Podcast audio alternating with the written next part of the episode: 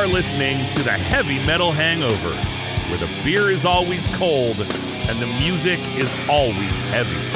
With your hosts wearing jeans and leather, not Cracker Jack clothes, Rex and Duff. Welcome to another episode of the Heavy Metal Hangover. My name is Duff, My name is Rex. and we have absolutely nothing to talk about today. let's just get the, let's just get this right out in the open.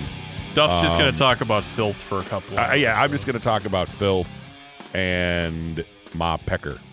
Uh, no, I don't know. it's beginning of the year, man. It- Just it's call you like- just uh just call me Hickory Farms. Is that what you know? That's the old yeah, saying, pretty right? much. Uh, That, that there. After that, though, what else is there to say? There's there's very little. You know, call me Hickory Farms. Well, okay then. You know, Just call me Hickory Farms. I mean, you know, it, it's not a bad one because it, it's one of those it's one of those lines where they're going to look at you and go, "Wait, what?" know, it's not. It's, I mean, of all of all the of all the bad pickup lines, I mean, there, there there's there's plenty of terrible ones, but at least that one they're going to go, "Wait, what?" and you got to stare at them and be, and you're staring at them and they're still looking at you like, "What are you saying?" And you're like, "Meat, my meat." you want my meat. And at that point, you know, my luck though, I my luck I'm a vegan whatever. You know, go go, you know, go find yourself a vegan monster and enjoy it. I don't care, whatever. uh, it's it's god stupid stupid. Well, but you know what though? It's it's that time of the year though where where we have to say goodbye to Hickory Farms until next Christmas anyway. Not that it doesn't exist, but Not me. you know. Oh yeah, I oh I know. Yeah, you bought like 15 pounds of, of Hickory Farms. Oh my god, the, the summer sausages went on clearance at, at Target and oh man, I practically backed a U-Haul up. Man, I just I haven't been to Target in months, so I completely missed it. I just completely missed it, and it, it's a shame. It was like dollar twenty five like summer sausage. dude, when you get those like big summer sausages, I mean that's a meal in and of itself. Like, what are you having for dinner? I was telling a friend of mine, like you would just sit there and eat a summer sausage like a candy bar. Well, and and you know, but then sometimes you want to be fancy and you have it for dinner, and you get, uh, you know, you you get a you get a um you you get your napkin, you know, and you you you, you tuck it in, uh, you tuck it in your collar, and then you get a knife and fork and a little a little thing of gourmet mustard, and you just eat a summer sauce, eat the whole damn thing for dinner. Would not be the first time I ate a summer sausage for dinner. you know, I mean, there there there there there's very few things in this world that are perfect. You know, um, you know, boobies and Friday the Thirteenth Part Five and summer sausage. It's basically it. There's there's nothing else in the world that is that that is that level of perfect. That's funny. And and no, it's true. They're they're they're amazing. Yeah, I know. Vinny. Yeah, if, if Vinny was packing a summer a, a little smoky, he'd be happy. Um,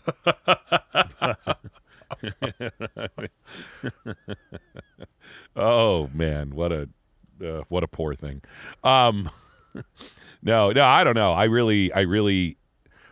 We were we were trying to come up with something before the episode. We're like, what do we want to talk about today? And we're like, uh, it's beginning of the year, and nothing's happening at all.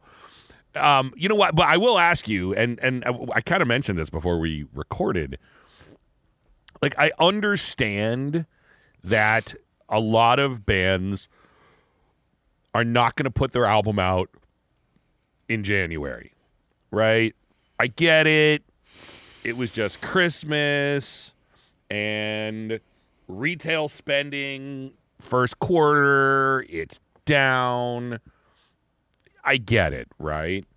But here's and, I also understand that that back in the day when you put an album out similarly to movies, when you put an album out what else is coming out at the same time matters, right? Like in the movie world, one of the funniest things to me is when the movie UHF came out. Um, if you've never seen UHF, it's a it's it's Weird Al's movie. Came out um, came out the summer of 1989, which is the biggest reason that movie was a complete flop. Because here's Weird Al making a comedy and a great comedy, and let's be fair, had a pretty awesome cast, right? I mean, Michael Richards wasn't a household name yet, but still, you know, Fran Drescher was in it, and she's great in it, and Weird Al was really popular at the time. but he put it out in the summer of 1989. In other words, he put it out with Honey I Shrunk the Kids and Batman. Clearly, no one was seeing UHF in the theaters when it was out with you know Honey I Shrunk the Kids and Batman. Where, you know, with records, clearly, you know, if if if a, a major band is putting an album out that week, you might not want to, you know, you might not want to come out that same week because you know, think about it. It's it's it's just not, you know, it's not a good time. Um, because other people might be buying. But then of course there's the other side. Like, well, you know, this album's coming out. If, if I am not mistaken, and I am not going to look this up, but something tells me that Hammerfall's Renegade came out the same day as Iron Maiden, um, their uh, their Brave New World album. Uh, something tells me that's true, and I did not prep this, so I'm going to look this up. Hammerfall Renegade. Uh, when did that come out? For some reason, October 9th, 2000. Hmm, So far, that sounds right. Um, uh, no, it's May 29th. Hmm, interesting. Maybe it was in a different country at the same time. Anyway, doesn't matter. For some reason, I remember thinking that Hammerfall put it out at the same time. Anyway, um, but I remember them saying again, it might have been in one country. It, it, it- forget about that. But they said, you know, they were they were really they were really excited about the fact that they put it out next to a really big album. For some reason, I think that's what it was. But whatever, it doesn't matter. And and how it was, you know, really popular. But I mean, come on, dude. Think think about it when back in the '90s, right? Um, when we were in high school, if if uh, uh, let me let me give you an example. Uh, for I'm thinking of like uh, when uh, Great Southern Trendkill came out. I remember vividly waiting for wait, wait, Great Southern Trendkill to come out, riding my bicycle to the mall, and being there when the mall opened the day that album came out. I don't care what else came out that day, I wasn't buying it. It didn't matter what came out that day. I wasn't buying it. I didn't have the money to buy two new CDs at the same time when I was that age. And if another band I really loved put a record out, it wouldn't have mattered because again, Great Southern Trendkill was Pantera, you know, in their in their prime, you know, in the 90s it was their prime, you know, and they um it came out I wouldn't have noticed it. So I get all of that. What I'm curious is does it matter anymore? does, does when you put your album out really matter other than a point that you made, and I'll, let, and I'll let you talk about that. But I mean, you made one point about touring schedules, right? Uh, you were saying how like you know it's easy to tour in the summer, but At least in the U.S. in the U.S. But here's my question: At least like, I would assume. But when do you have to? I mean, if, if two people, if two bands put out a big album on the same day, you know, is it like, do you just pirate them? Does it just matter what order you pirate them? Do you or, know what I mean? or stream, not even pirate, just stream them. or st- right, right. I mean, I'm joking about pirate. Well, I'm really not, but I am. Does it, it is it mean You are going to stream them? Is it like, well, well, I'm know- definitely not going to listen to that because You know this that, that, is streaming. that- you make a valid point there in terms of you you've kind of almost answered your own question is you're right you know previously you'd think of people generally only having so much spending power as it were right so Right. people walk into a record store you can assume they can buy x number of albums so you know you want to put yours in the best position to be the one they choose. However today it's not even about it's it's literally it's it's you could say five new albums came out today i'm going to listen to all five. Because you have access i mean most people or a lot of people have access to that level to just listen to them or put them on in the car or on their way to work or when they go for their walk or whatever. Well, and there's there's something else I was thinking about too. Again, let's let's go back to the Pantera example, right? Here was another problem. If you put your say you're a heavy metal band, right? If you were a heavy metal band and you put your album out on the same day as a Great Southern Trendkill, there's another problem. The problem is not just that people are gonna buy Pantera and whether and buying you is just if they can buy two CDs. The other problem is you have to trip over the 15 displays of the new Pantera album to get to it. Because, you know, record stores, even a band like Pantera, who look, look, we have discussed that they were a big band, but it wasn't even still they were a heavy metal band. They would still, if you went, even if you just went to that side of the store, there would have been huge Pantera displays that you would have had to that um maybe the next week you get put on the new release. Because you know record stores might do that where like they have a little display of new releases. The problem is you have your display of new releases but it's it's half filled up with the new pantera and it or there's a there's a there's a a, a point of purchase to, everything in the store is that.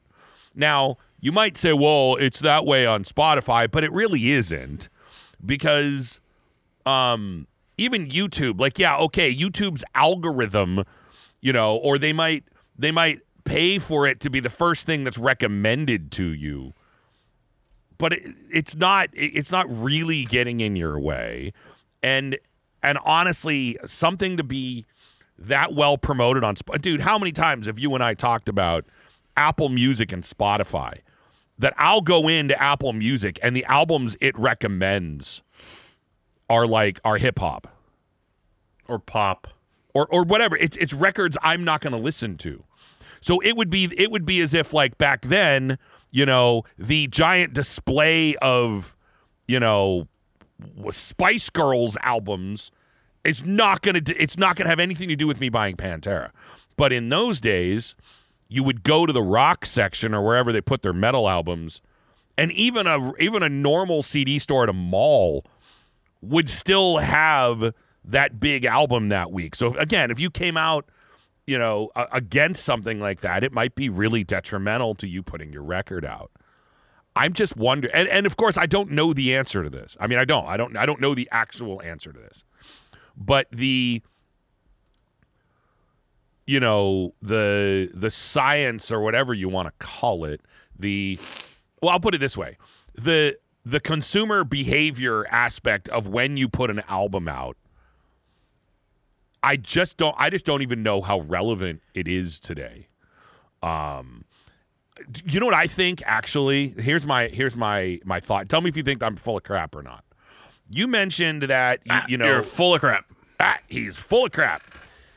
Here's here's the thing. So so I understand you want to get an album out before you tour, right? Let's say your summer tour starts in May. Well, you've got January, February, March, April. I mean, you've got some time. You know, there, there's also thought behind, well, maybe you do your summer tour and it kicks off. I mean, whatever. There, there's different ways to think about it. What I'm wondering is how much of it is just based on whether or not you can get the damn thing printed at a certain time of the year or pressed at a certain time of the year. Because getting CDs pressed was not a big deal. There was never a shortage of CDs. Uh, things weren't selling out on CD. If there's something you wanted to listen to on CD, you could get it. Now, we often talked about the fact that we didn't have a place to buy it. We'd have to go to specific stores that stocked it, and before you could buy everything online. But CD shortages weren't so much a thing. I mean, they, those things were printed like just like crazy. But bands put vinyl out and it is really difficult for them to put it out. Like I am aware of the reasoning why bands would opt to put out fewer copies of the record than put out too many and have you know have excess and lose money off it but still we've talked before about how you know Metallica puts an album out and they're going to get you know, a million copies of it pressed in time. And if you're a lower band, like you're just you you you might get stuck in a huge. Well, Metallica huge, bought huge, their own record pressing plant, so there you go. I actually I'm glad you mentioned that. I completely forgot about it. And why would they do that? Because again, it's hard to get records pressed anymore. So I, maybe that's it. But even still, dude, how many times have we looked at albums that come out and the CD will come out, but then it, the the vinyl will be like three months later. So I don't even know that matters anymore. I guess what I'm saying is, normally I would go into this year being like, well, it's January, it's first quarter, you know. Maybe you don't. Maybe you wait till later, at least February or March, to put your album out. But man, it's just does. I don't. I don't think. And someone might tell me I'm full of crap, right? Someone who's currently in a band, um, a band that's you know legitimately putting albums out, and um, you know, like like uh, the, the guy, you know, Bloodletter, for example, might because I know you know we we they used to listen to the show. I don't know if they still do, but um, would get the no, no, really, it does matter. Um, but I just I I would just be I would be very curious. Um, I'm actually wondering now if it wouldn't if it wouldn't be better to put your album out. Well, like let, let, here's an example. Do you put your album out when Tool puts an album out? I, I, I don't know if that's the best example I can think of. But if there is an album that half of the metal world blow their load just finding out there might be a new album, it's Tool, right? I can't stand them, but that's just me. You know, whatever. I'm not making fun of Tool. I'm saying I don't like them. But when Tool puts out, you know, every 10 years when Tool puts a new album out, people go nuts. Like, do you do you put an album out within 6 weeks either way of that because you're just going to no one's going to care cuz Tool's out or or not? I don't know. It, it's it's just an odd thing. And I guess this all the reason I'm even mentioning all this is because it's January. I'm looking at records that have come out. Uh, have you looked at records that are gonna be coming out in the near future? Because I haven't. Yes, I did. And it, it, were you saying there's like nothing?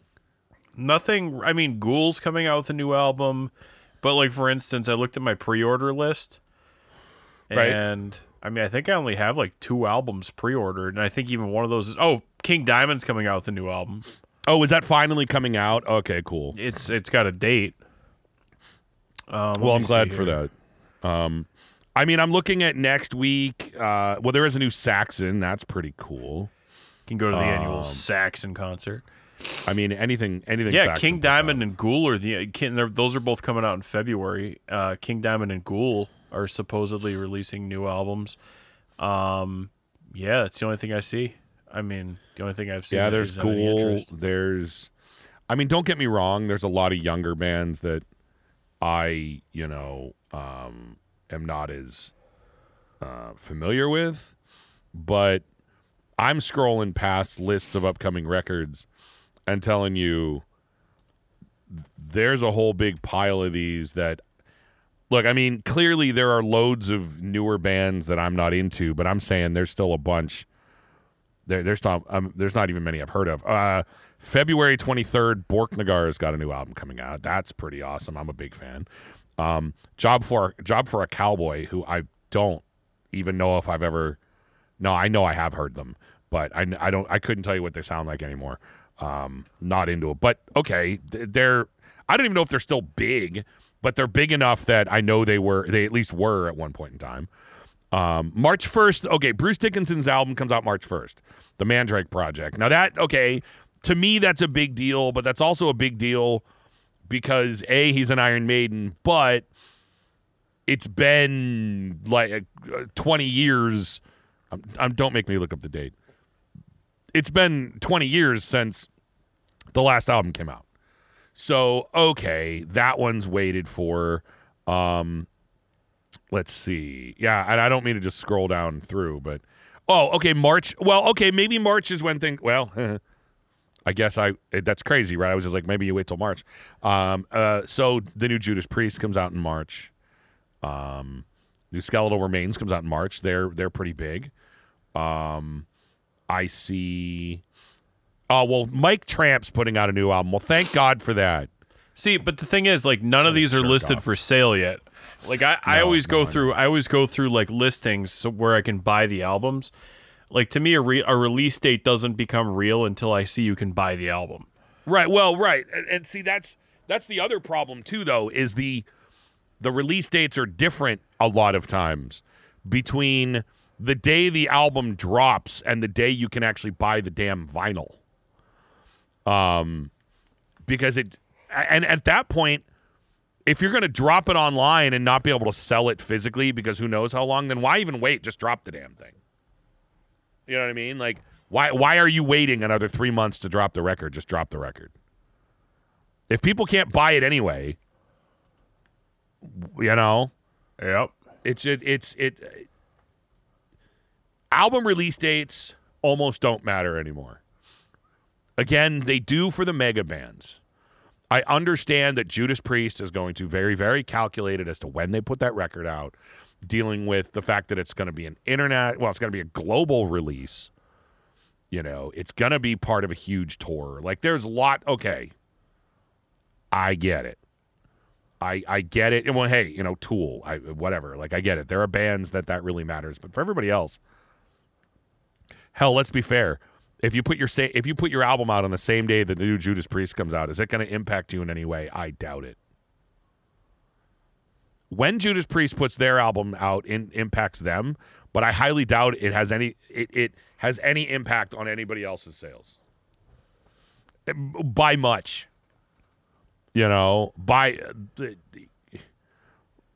though what's what's sad is like you know the Billboard top ten right now is the difference in the Billboard top ten right now is like a matter of a dozen albums. You know, like the number one album today would have been someone who was dropped by their label in the '90s.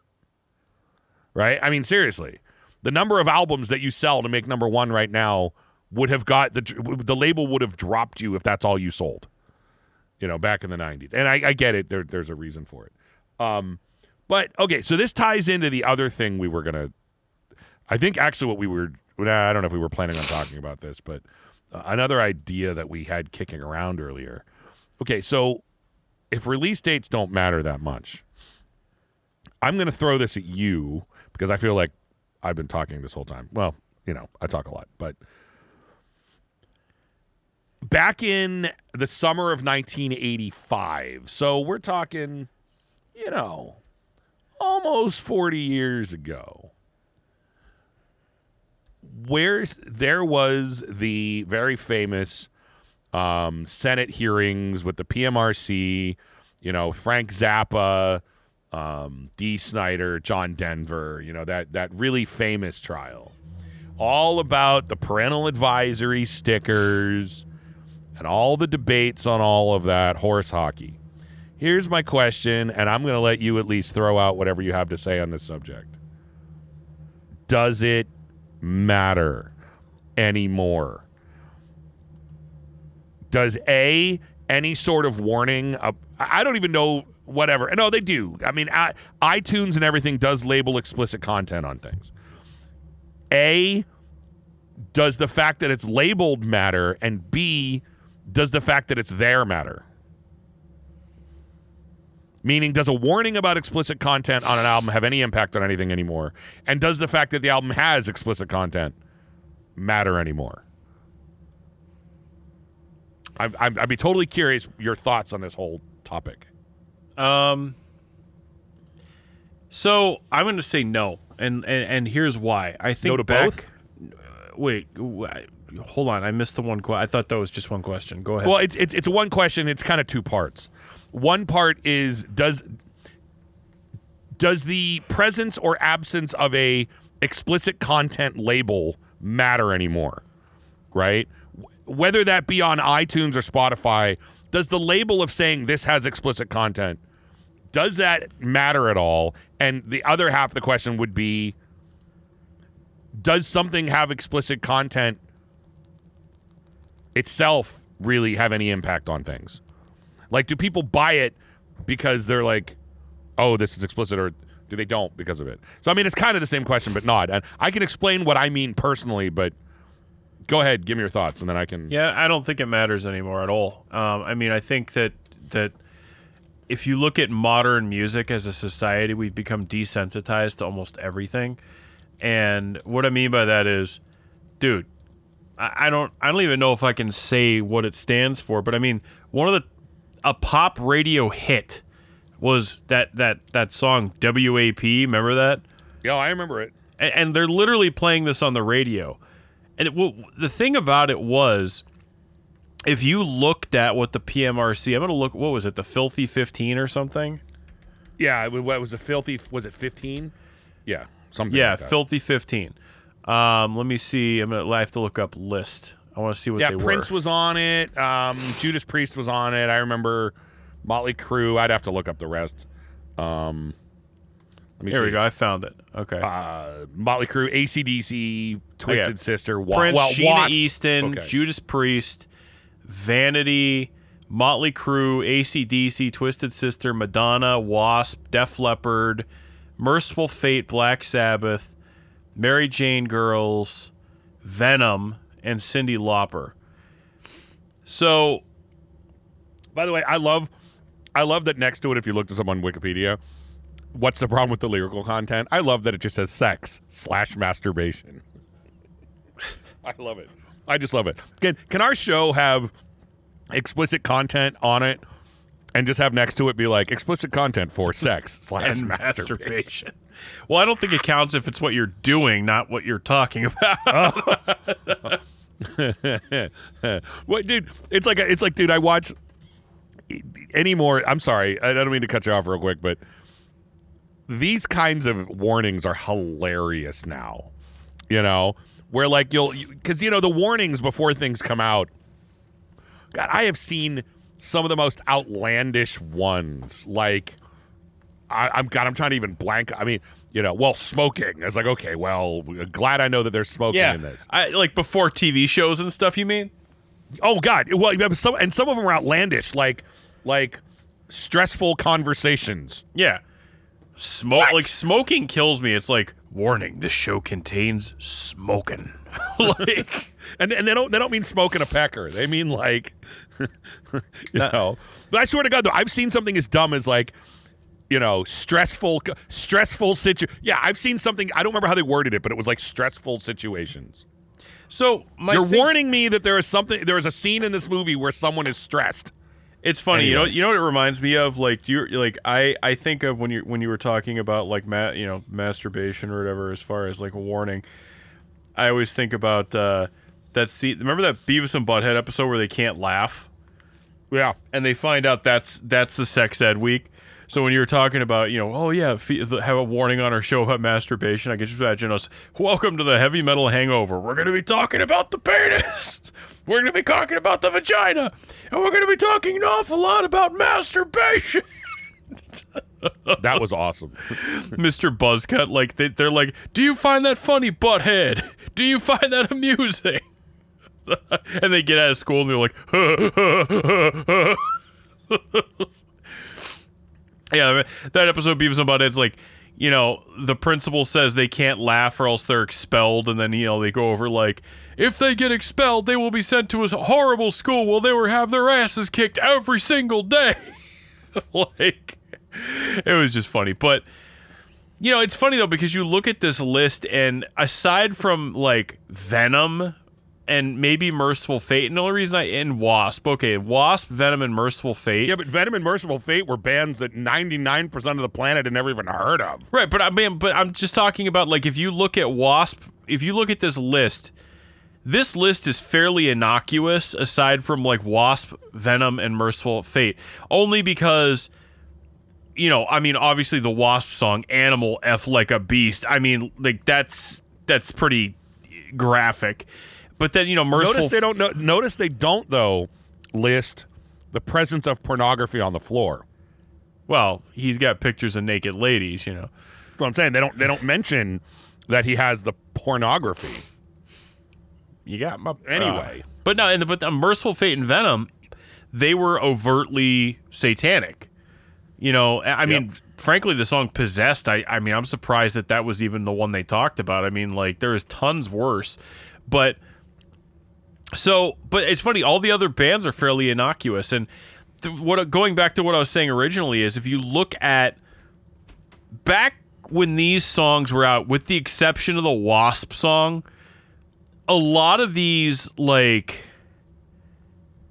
a lot of these ones that list sex. I mean, I'm not too terribly familiar with like the Sheena Easton or the Madonna, but I can tell you right now, I promise you, they were fairly subtle. Like She Bop's not like I went in my room and rubbed one out. Like you know, it was like they it was fa- it was fairly subtle. It was they used a lot of uh, double entendre and stuff like that. If you look at modern music, it just flat out says it.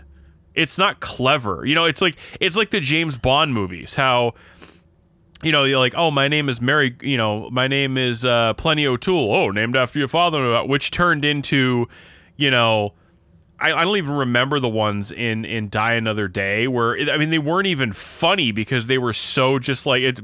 It's like James Bond went from like making jokes like I always wanted to have Christmas in Turkey to dude I just had sex with you like that was like a Bondism after. Yeah, I mean, but if if this trend continued, it would be like James Bond. You know, the, she's like, he's like, "Hi, I'm James Bond. Hi, hi, I'm the hole you're about to stick." You know, like what? My name is Hole. You're about to stick. Like my my my name. Hi, I'm James Bond. Uh, my the name is Random Bond. Snatch. Yeah, Bond, James Bond. Oh, nice, nice to meet you. I'm dripping wet. What? Yeah. like I mean, but like if you look I'm at modern crotch, music, you know. But like if you look at modern music, like my name is the Drip. The- the- I'm the drip, and here's my twin sister, the clap. It's like, oh please, Bond would be like, ha, you think that's gonna stop me? Never stopped me before. Never stopped me before. A couple Q's got a shot. He gives me monthly for that. Um, no, but I mean, if you look at Uh, He modern, he would have a gadget. yeah, Q would have a cash.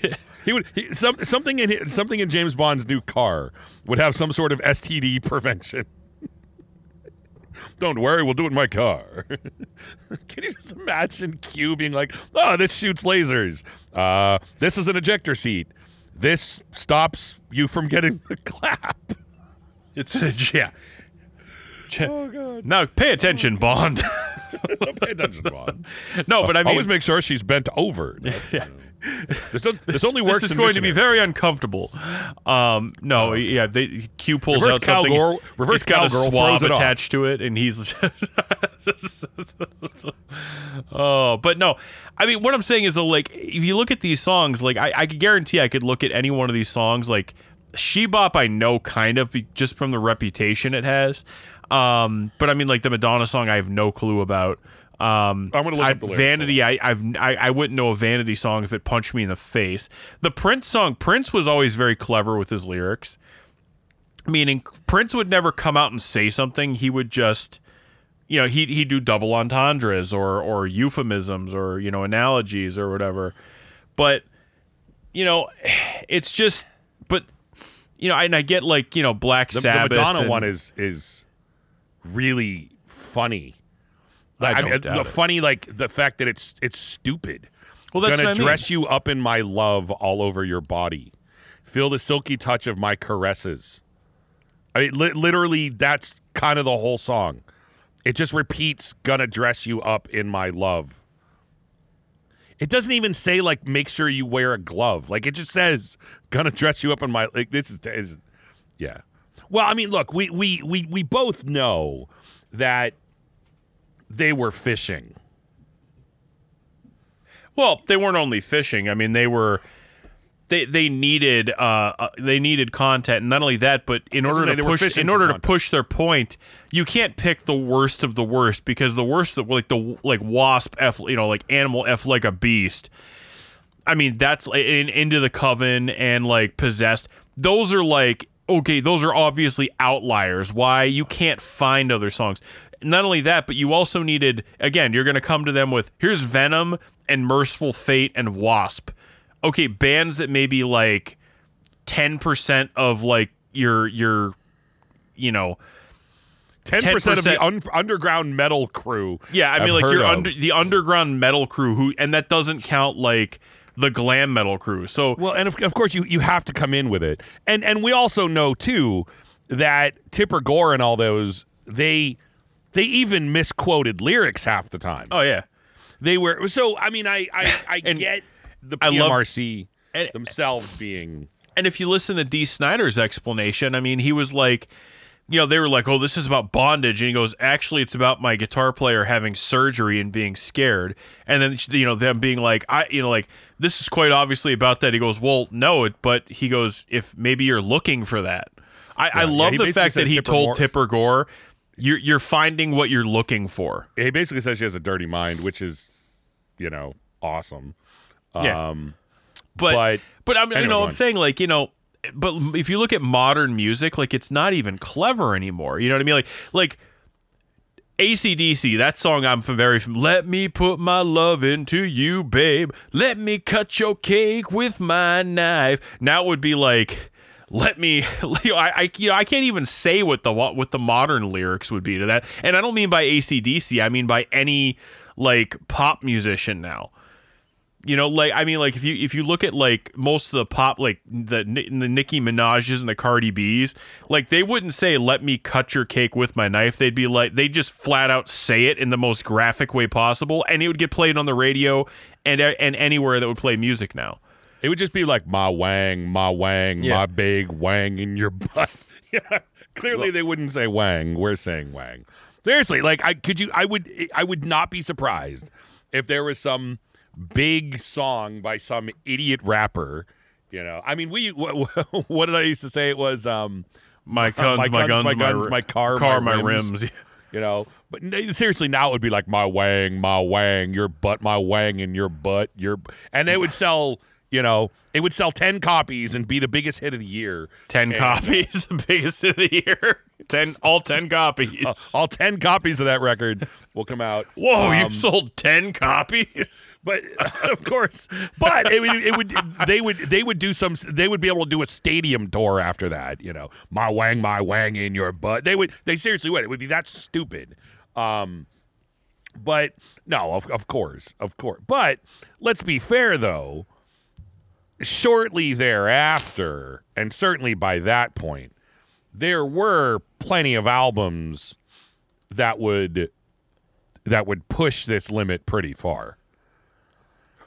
That would that would really push it. Again, you know, she bop and let me put my love into you, like that's just stupid. Appetite for Destruction has a hell of a lot of um, a hell of a lot of you know legitimately explicit content. Um, by the time the '90s hit, I mean, come on. Look, it was the '90s. It was the era of you know Jerry Springer. I, I- get it was the '90s, but I mean, dude, there were a lot of albums in the '90s that were, you know, dude, Use Your Illusions one and two by Guns N' Roses are huge albums, and half of it is pure filth. Half of it is just outlandish. I mean, the, the song "Get in the Ring," which I can recite the whole thing. Trust me, I can. Yeah, but I mean, thing. like even those songs, it was a lot of, of, of, of, of, of. uh it was vul- it was just vulgar. I mean, it was It was a lot of language, more so than it was overtly describing. I mean, like oh no, again, no, it was it was just bad language. That's the thing. Like it was a lot of offensive of it was just language. bad Like language. the the moderns. And look, by the way, when I when I'm talking about this stuff, I don't care. So I'm not sit. Believe me when I say I'm not oh, sitting Oh, hell, here I saying like oh, clutching my pearls, being like the things they say nowadays. I don't No, I care. I have them on vinyl. I still listen to them all the I- time. Well, but no, no, I'm, I'm even talking about the modern modern music, like the stuff I don't listen to, like the the, the Cardi B's, the Nicki Minaj's. I'm not. By the way, when I'm saying all this stuff, I don't care. Like it's not like I'm saying they can't say this stuff. I'm don't just care. comparing it and contrasting it to what was in the what was considered don't- offensive in the past. I don't care what any of these artists do, and I don't care how offensive something is to look. If there's anything in the world, I would be the first person to tell you, and you know this, is that I I am a I, I am a big supporter of uh, of freedom of speech and freedom of expression. And if someone wants to put out an album, you know, well, hey, let's just be fair. I have lived my entire life with the George Carlin philosophy, or there are two knobs on the radio. One turns it off, the other one changes the station. so I, I- I, but I just wanted to clarify. If- so if, like, by the way, and if a store is selling a record you find offensive, A, don't buy it, and B, shop at a different store. Anyway, continue. but that's what I'm saying. You know, like I'm saying again, like it's. I just wanted to clarify that because, like, at you know, thinking like to how I'm saying this, it sounds like I'm like, oh, I can't believe they're saying these things nowadays, which is not what I'm saying at all. I'm just saying compared to what they used to, you know, what they used to view as offensive, like Shebop compared to WAP. I mean, holy crap! You have Cyndi Lauper singing a subtle song about female masturbation versus two like people singing about like overt like you know I'm ready to go, so to speak. You know what I Right. mean? Like, and, and not even like way, this dressing it up and being clever. I'm looking. I'm gonna look at the lyrics to that song. By the I've way, this never actually read would- the lyrics. Yeah, I haven't either. This conversation would be a little different if we, as a show, were not purposely keeping it clean. Um, Like, this oh my god, I have to say it this way. So I've never read the lyrics to, the, to WAP, and by the Yeah, way, the I- only reason I keep bringing that song up is because I'll be honest with you, it's the only one I've ever heard of, because it was the one everybody was talking about for a long time. So I gotta say this: the the first the first lyrics to this are, and I'm gonna say it the cool way. Whoas in the house. There's some whoas in this house. There's some whoas in this house. There's some whoas in this house.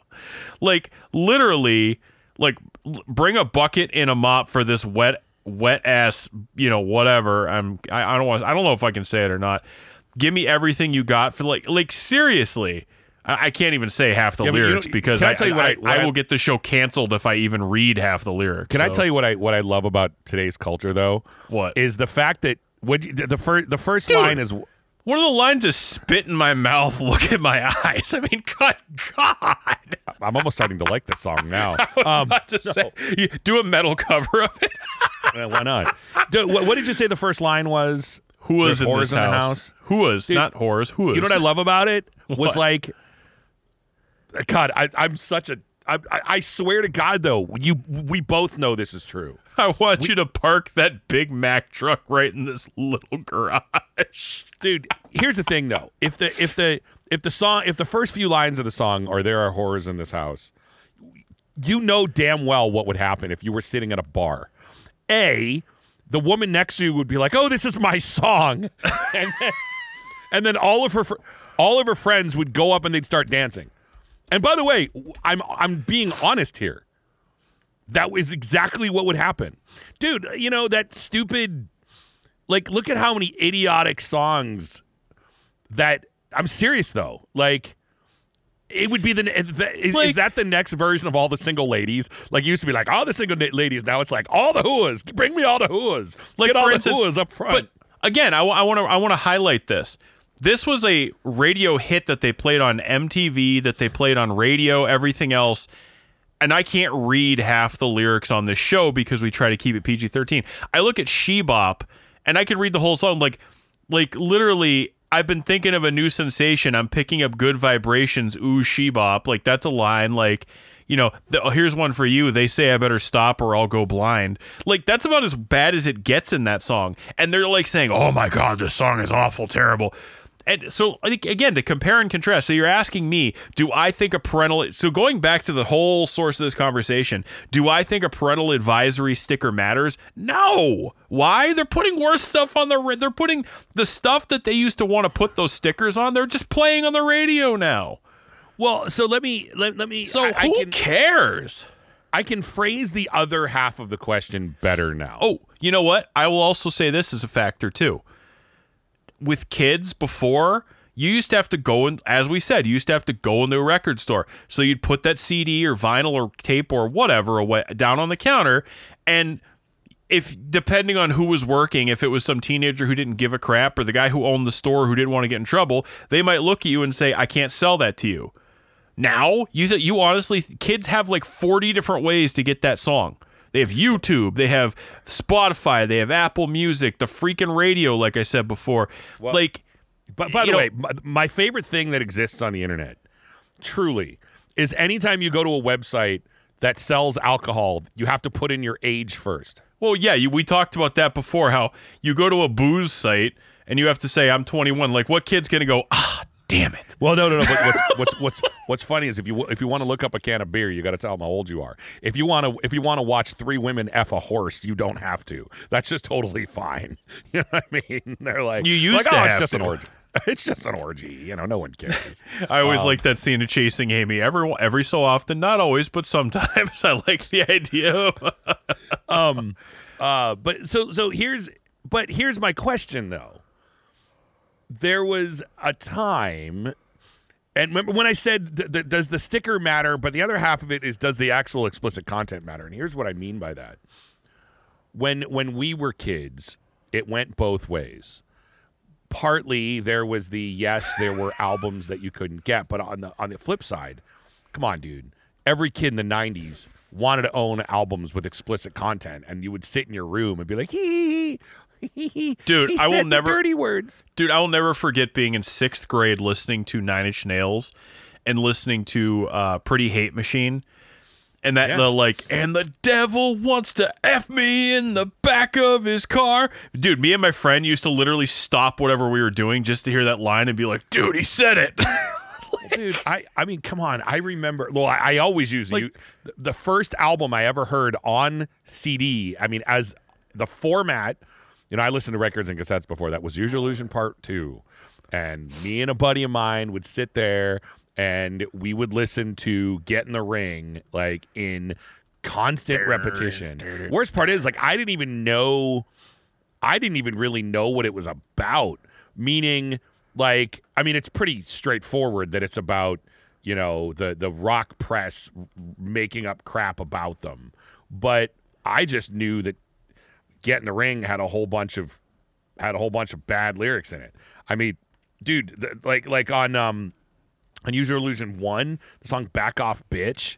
Meg Like- on, meg on me. like we used to oh my god we used to listen to that all the time double talk and jive was another one you know we'd be like november rain yeah skip it we want to get to the i mean it, the, the reason i wanted to listen to that album was because november rain was on it and we spent more time listening to stupid songs on the record just because they had you know dude i remember come on man i was in i was in seventh or eighth grade when i got um uh when i got ragnarok uh, I think it was in eighth grade when I got rag. Yeah, it was in eighth grade. That was when I got Ragnarok by. Gwar.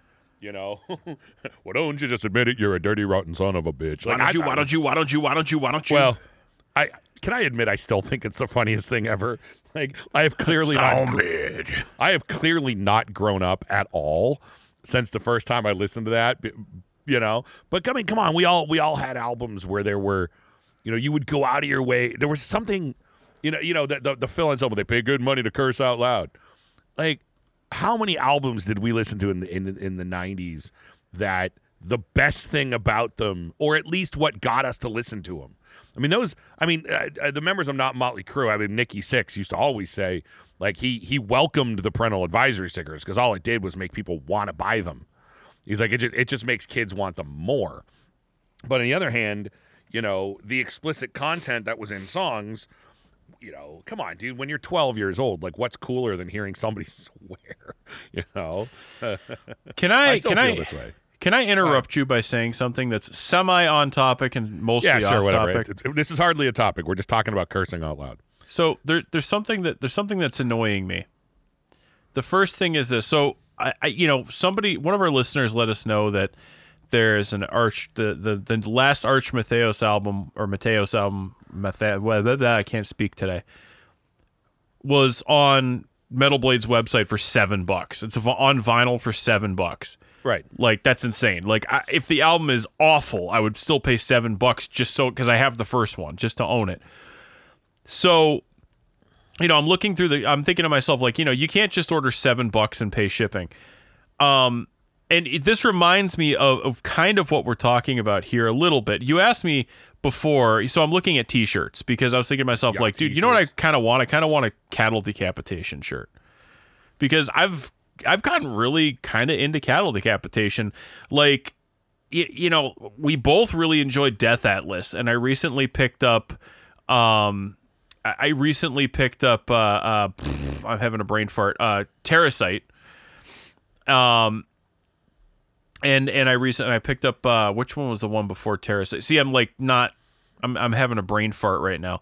But anyway, so you know, anyways, um I uh I'm looking at there and I realize that I don't like any oh uh see I can't you know why I forgot it the Anthropocene extinction. Anthropoc poc pocin I can't even say That one. Yeah, the Anthropoc. I, I Ah. recognize the cover. Yeah, I it's the guy with the rotting guy, which which was funny because I also it came with a poster, and I thought to myself, man, when I was like like 15, 16, this thing would have been so on my wall. like, you know what I mean? It's well, funny. You know what though? I mean, we've talked about a million times how much the album cover mattered. And we realize now that it still does kind of, but I think it matters more to people like us than it matters the younger generations. This would be the other side of does it matter? Does explicit content on an album matter? Anthropocene, by the way, it's the Anthropocene is extinction. So, um, anyway, so I, I'm like, I, I realized that, like, dude, I hate all of their shirts. Like, they all, like, I don't like any of their shirts whatsoever. They all have very cartoony art. Like, I love their album covers because their album covers are, I think, you know, they're painted pictures and stuff like that. But I'm looking at their shirts, and all their shirts are like cartoony. And by the way, I'm not making fun of anybody. I'm not making fun of their shirts or saying that people can't like them or whatever. You're saying you don't like them.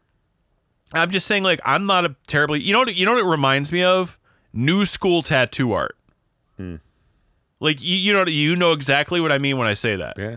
It reminds me of new school. So, but the other thing, the, the thing, the reason I was going to tie it into all this was because, or tie it back to all this is because you once asked the other band that they have, you know, because I, I have to sort by size because I'm I'm a I'm a real man. Um, is is the other band I'm like looking at? I'm like, oh, and I'm thinking to myself like, man, I do really like the Goatwhore shirts. They are pretty cool. but I'm like thinking to myself again, like, would I wear a Goatwhore shirt anywhere except for like a concert? And like, do I want to spend like thirty dollars on a shirt that I know I'm never gonna wear in public? I would just cross out the word goat and I'd love it. Well, I mean, I just wear a horror shirt. you It just wear an I heart.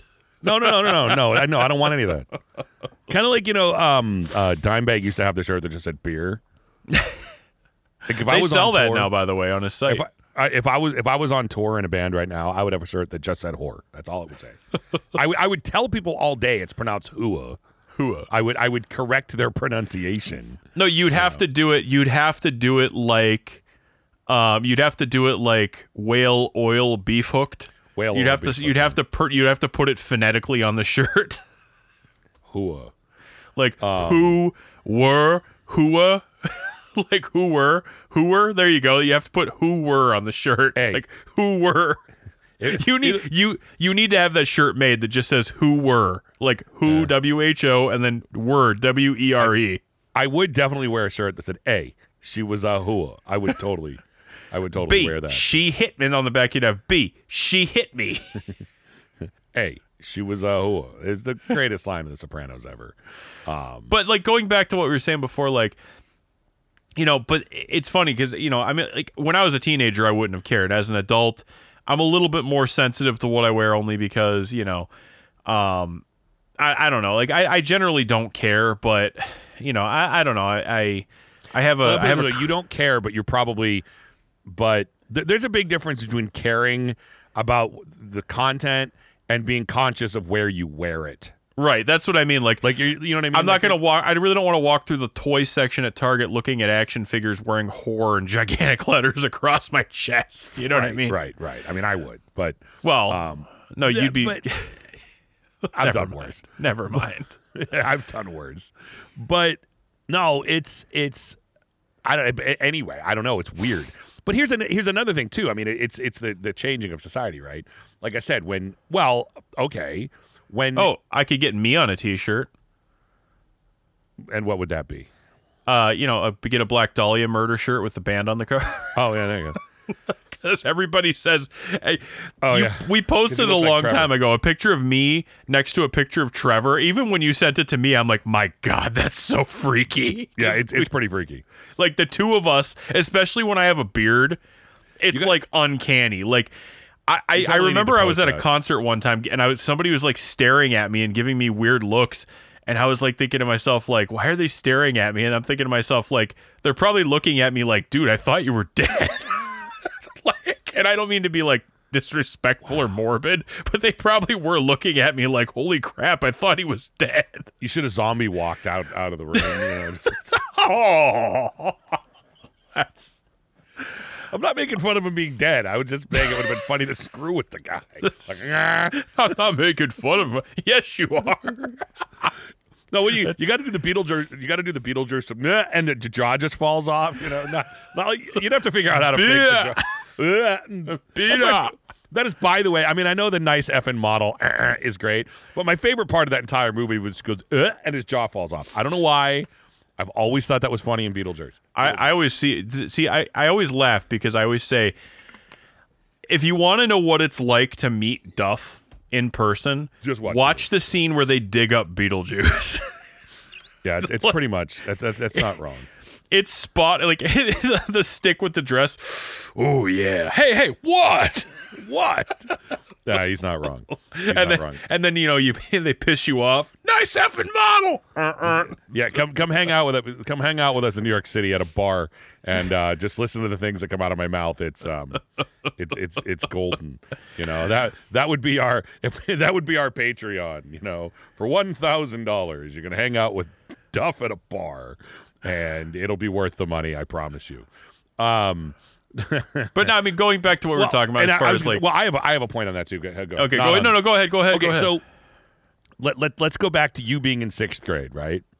And you had a copy of Pretty Hate Machine, and you're sitting at home, and you're you you and your buddies are sitting around, and you're like, you know, you, you keep listening to the devil wants to f me in the back of his car, your little buddies. right? So you and your friends Well, we didn't sitting. keep listening to it. It's not like we kept rewinding it, being like, like when it came on, we were like, haha, you said the F word. You I know, would've. like, the difference is though now you oh, could please, by sixth- sixth grade, you were saying way worse stuff than that. You're not wrong. Um, by today's standards, though, you and your buddies could be sitting in a room, being like, "Hey, let's go on, let's go online and watch a devil bang someone in the backseat of a car. you, probably- you could actually watch it now. you could watch it. You know, I mean, I'm serious. What is it? Rule? What is it? Rule thirty nine of the internet or something like that? That was rule 42. Whatever, it doesn't matter. Um, it's rule something, 32 something. It's rule something. Um, uh, I don't know. It doesn't matter. Rule thir- rule 39. I can never remember. I can't remember what it is. I'm looking it up now. No, I don't know. Who cares? Point is, uh, oh come on, you know there has to be there has to be videos uh, on on the hub of someone dressed up as a devil banging somebody in the back of a car. Like it has to happen. If there isn't, I'll take care of it and make sure it does. Um, I'll film one myself. But it, it, it so so my question is: Is there even any? Is there any appeal to something? Well, okay. Look, look. Let let's think of this podcast, right? We have always maintained that we're PG thirteen. We're PG thirteen, right? I mean,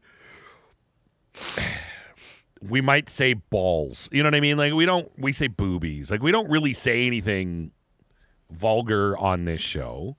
Um, but we do that and it's and it's funny because especially me, like, I am not um I am not someone who uses uh subtle language. I am uh, it's rule thirty four. 34 and it was one of those. Um i i am not someone who likes euphemisms. I curse i don't curse like a sailor. Sailors curse like me right? I do really like i have a i have a very dirty mouth. Let's just put it that way. Um but we made a conscious effort on this show to not use explicit language again dick and fart jokes are as far as we go but it's not we don't really use explicit language on here and we do it for two reasons. Kind of, we didn't want the explicit logo, but I don't even think that matters because, on top of everything, I don't think the fact that we have an explicit content label on iTunes would ever have any impact on people listening to us. I don't know.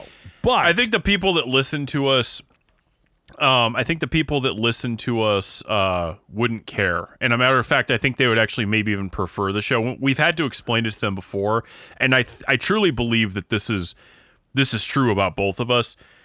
Look, bottom line is we have real lives away from this show, and I think that the PG thirteen rule for us not only makes the show more accessible so you can listen to it in the car with your like three kids in the back, but it's also keeps us in line because I feel like this show would go way off the rails into like something we would never want anyone to hear very quickly if we didn't limit ourselves like that. And quite frankly, when you can swear, it's lazy. You can be Yeah. lazy about it.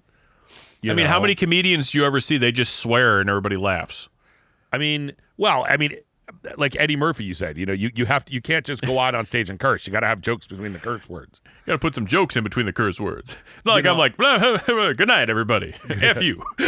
Like, well, I, so I mean, I've said this all the time, though. I, I mean, when when you have when you have well, look, look, I, I've said this about Howard Stern. When Howard Stern was really funny, and he's not funny anymore. He just, dude, Howard Stern does amazing interviews now, and he does amazing. He has amazing live performances on his show. I, I will. I, he's a very professional guy, and it's funny. He's one of the like best in radio now. But when Howard Stern was really funny was when he had envelopes. He, when he had a line he couldn't cross. When he had to deal with the FCC because he had to work as hard he worked as hard as he could to get as close to that line without going over because if he goes over it he's going to get fined and fired. And sometimes he did. But when when you have to you have to be creative. I mean, think of think of the movie Private Parts, one of the greatest movies, one of the greatest comedies of all time. I'm sorry to anybody who's never seen it. It is easily one of my favorite movies of all time. Easily, easily one of my favorite movies of all time. It's actually interestingly an extremely important movie to me because it's something that got me into wanting to be in radio and all that kind of stuff. It's a really important movie to me. Um, plus, you know, Jenna Jameson. when she And. I, I thought you'd be more into the Janine. Um, well, they're both they're both great. I mean, That's why in this show occasionally hear us go, uh, yeah, that was Janine. But then, of course, um, um, uh, Jenna was the uh, was the, the first naked lady in radio in the uh, in the studio in the NBC studios. Um, if you didn't know Yeah. that, that's Jenna Jameson. Yes, Back when she was that. really hot. Now she's just, ugh. Well, I mean, after after Tito Ortiz, you're you're not really going to come back looking good. But I'm sorry. after Tito Ortiz, you're not going to come back looking good. I mean, to, to pull back an old one, he's he's if, if there's ever been a pud whacker, it's that guy. Um, after Tito Ortiz, you're not going to come back looking dude. Randy Couture literally spanked him in the in the in the cage. I, have you ever seen that? I, I, I know you're not like a big UFC fan. Randy Couture literally spanked him, held him down, and spanked him in in the octagon, just to prove that he could. You know, he just he he he beat he beat the daylights out of Tito Ortiz every second of every round, and at the end, literally starts spanking him, like just be like little run, run along kid, you know. But anyway, um, uh, there's that famous scene in the movie that you and I always quote, but it's the one where they play the game. They're like blank willow, you know, blank blank a doodle do, you know. Here's the point. That's funny. Blank a doodle do. I wrote it really big, so I you know that's way funnier than being able to just swear. It really is. And I mean, come on, dude. I mean, and I'm I am not look, I, I say this all the time, dude. I'm not here to stroke my own ego. I've got something else big enough to stroke. I don't need to stroke my ego. But let's be completely fair about ourselves on this show. We have coined some interesting phrases on this show. You know, we we we have our own vernacular. We we have We've some turned a phrase or two, yes. we we've turned a phrase or two. Um, admittedly, a lot of them went by the wayside, mainly because just I don't know. I got sick of saying the same ones all the time. But we have our own little catchphrases and our own ways of. I mean, come on! Like we even call porn, we even call it like Mensa films. But my point is, we it's harder to do. I think we're more we had to be more creative. And frankly, I think we're a lot more original. And I don't mean we're original because we had to be creative and come up with other words. I mean, we're original because we have our own words. we have our own ways of doing it. We have our own ways of saying it. It I think it sets us apart from other shows. Again, there are plenty of other shows that use euphemisms, but they would come up with their own. I mean, you know, morning, you know, uh, well, when when local morning shows existed on the radio, you know, they would have to do that sort of thing too. They would have to have their own, you know, their own versions and their own things that they had to do. It gave it some character. I think it's a lot more fun than just being able to come out here and say f this and f that, you know. and every time they said the f word, people cheered. Exactly. You know, um, it is. But and actually, I will say this about our show too. And again, I'm not patting ourselves on the back. We have actually, so we have had some people that we had to explain it to, but we have also been thanked more than one time by more than one person that we don't swear because they're like, dude, I can listen to you at work. I can listen to you in the car. They're like, yes, I get it. Like, you guys, but we've always said if you can watch the movie Billy Madison in front of this person, you can watch you can listen to our show in front of that person. Suntan know? lotion, good for me. You protect me. Tee I'm serious though. I mean, magazine day. We we have always said we are about the equivalent of of Billy Matt. I don't even think Happy Gilmore humor because he swears a lot more in Happy Gilmore. We Piece are of monkey. That's such a great part of the movie. Oh God, I love those movies. I'm sorry. I those old original Adam Sandler. I mean, I, including Airheads. I mean, I, I give I give Adam Sandler a ton of credit. The fact that all these years later, he's still able to. And, and look, I'm not saying all the time, um, but he still has some great movies that are. I mean, dude, to think that he went from Billy Madison to even a movie like like Grown Ups yeah, I get it. It's it's silly humor with him and the same guys, but on the other hand, like it it's he aged. You know what I mean? His humor. He can't just walk around and do the opera man anymore. Yeah. Um. And uh, so I, I have total respect for Adam Sandler. And again, I don't. Clearly, the guy is not going to make Pip. every movie. He gets his hands on more bumper than a body shop.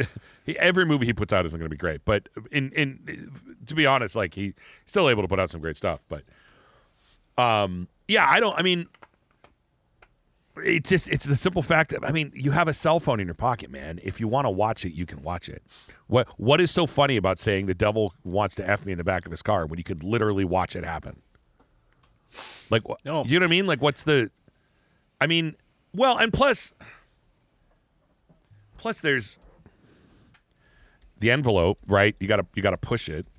Um, I, I don't even think that, that that's not that controversial today. Um, but uh, can we can I and, and, and look look again? I am to say this with a giant disclaimer that I am not making a political statement when I say this. I'm not making a political statement. I'm not taking sides. Don't take sure. it that way. Well, no, I'm not. I, I, I'm making a statement on culture not the statement on this is not a partisan statement, but this is a this is a, a, a cultural statement. If you've made it this far in the episode, I think you can understand where I'm going with this. 25 years ago, think of all the or whatever, years ago, think of all the things on albums that people would get in trouble for, right? Think of well, okay, think of it this way. 1985, right? 1985 She-Bop is is up in front of the Senate. You know, a She-Bop which is does not have one vulgar word in it. It is entirely a double entendre. I mean, let's be fair, you could listen to that song and not even know that's what it's about. And I'll tell you why, because you might not even be paying attention to the lyrics that much. You know, I mean, honestly, People don't pay attention to the lyrics that often. True. By, by today's standards, you said it yourself.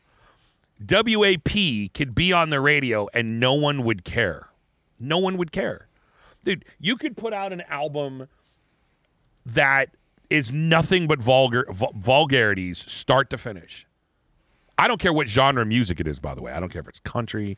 I don't care if it's rap. I don't. Well, really, if it was rap, it really wouldn't matter. But I swear to God, I don't think it matters what how vulgar the language you have on your records would be.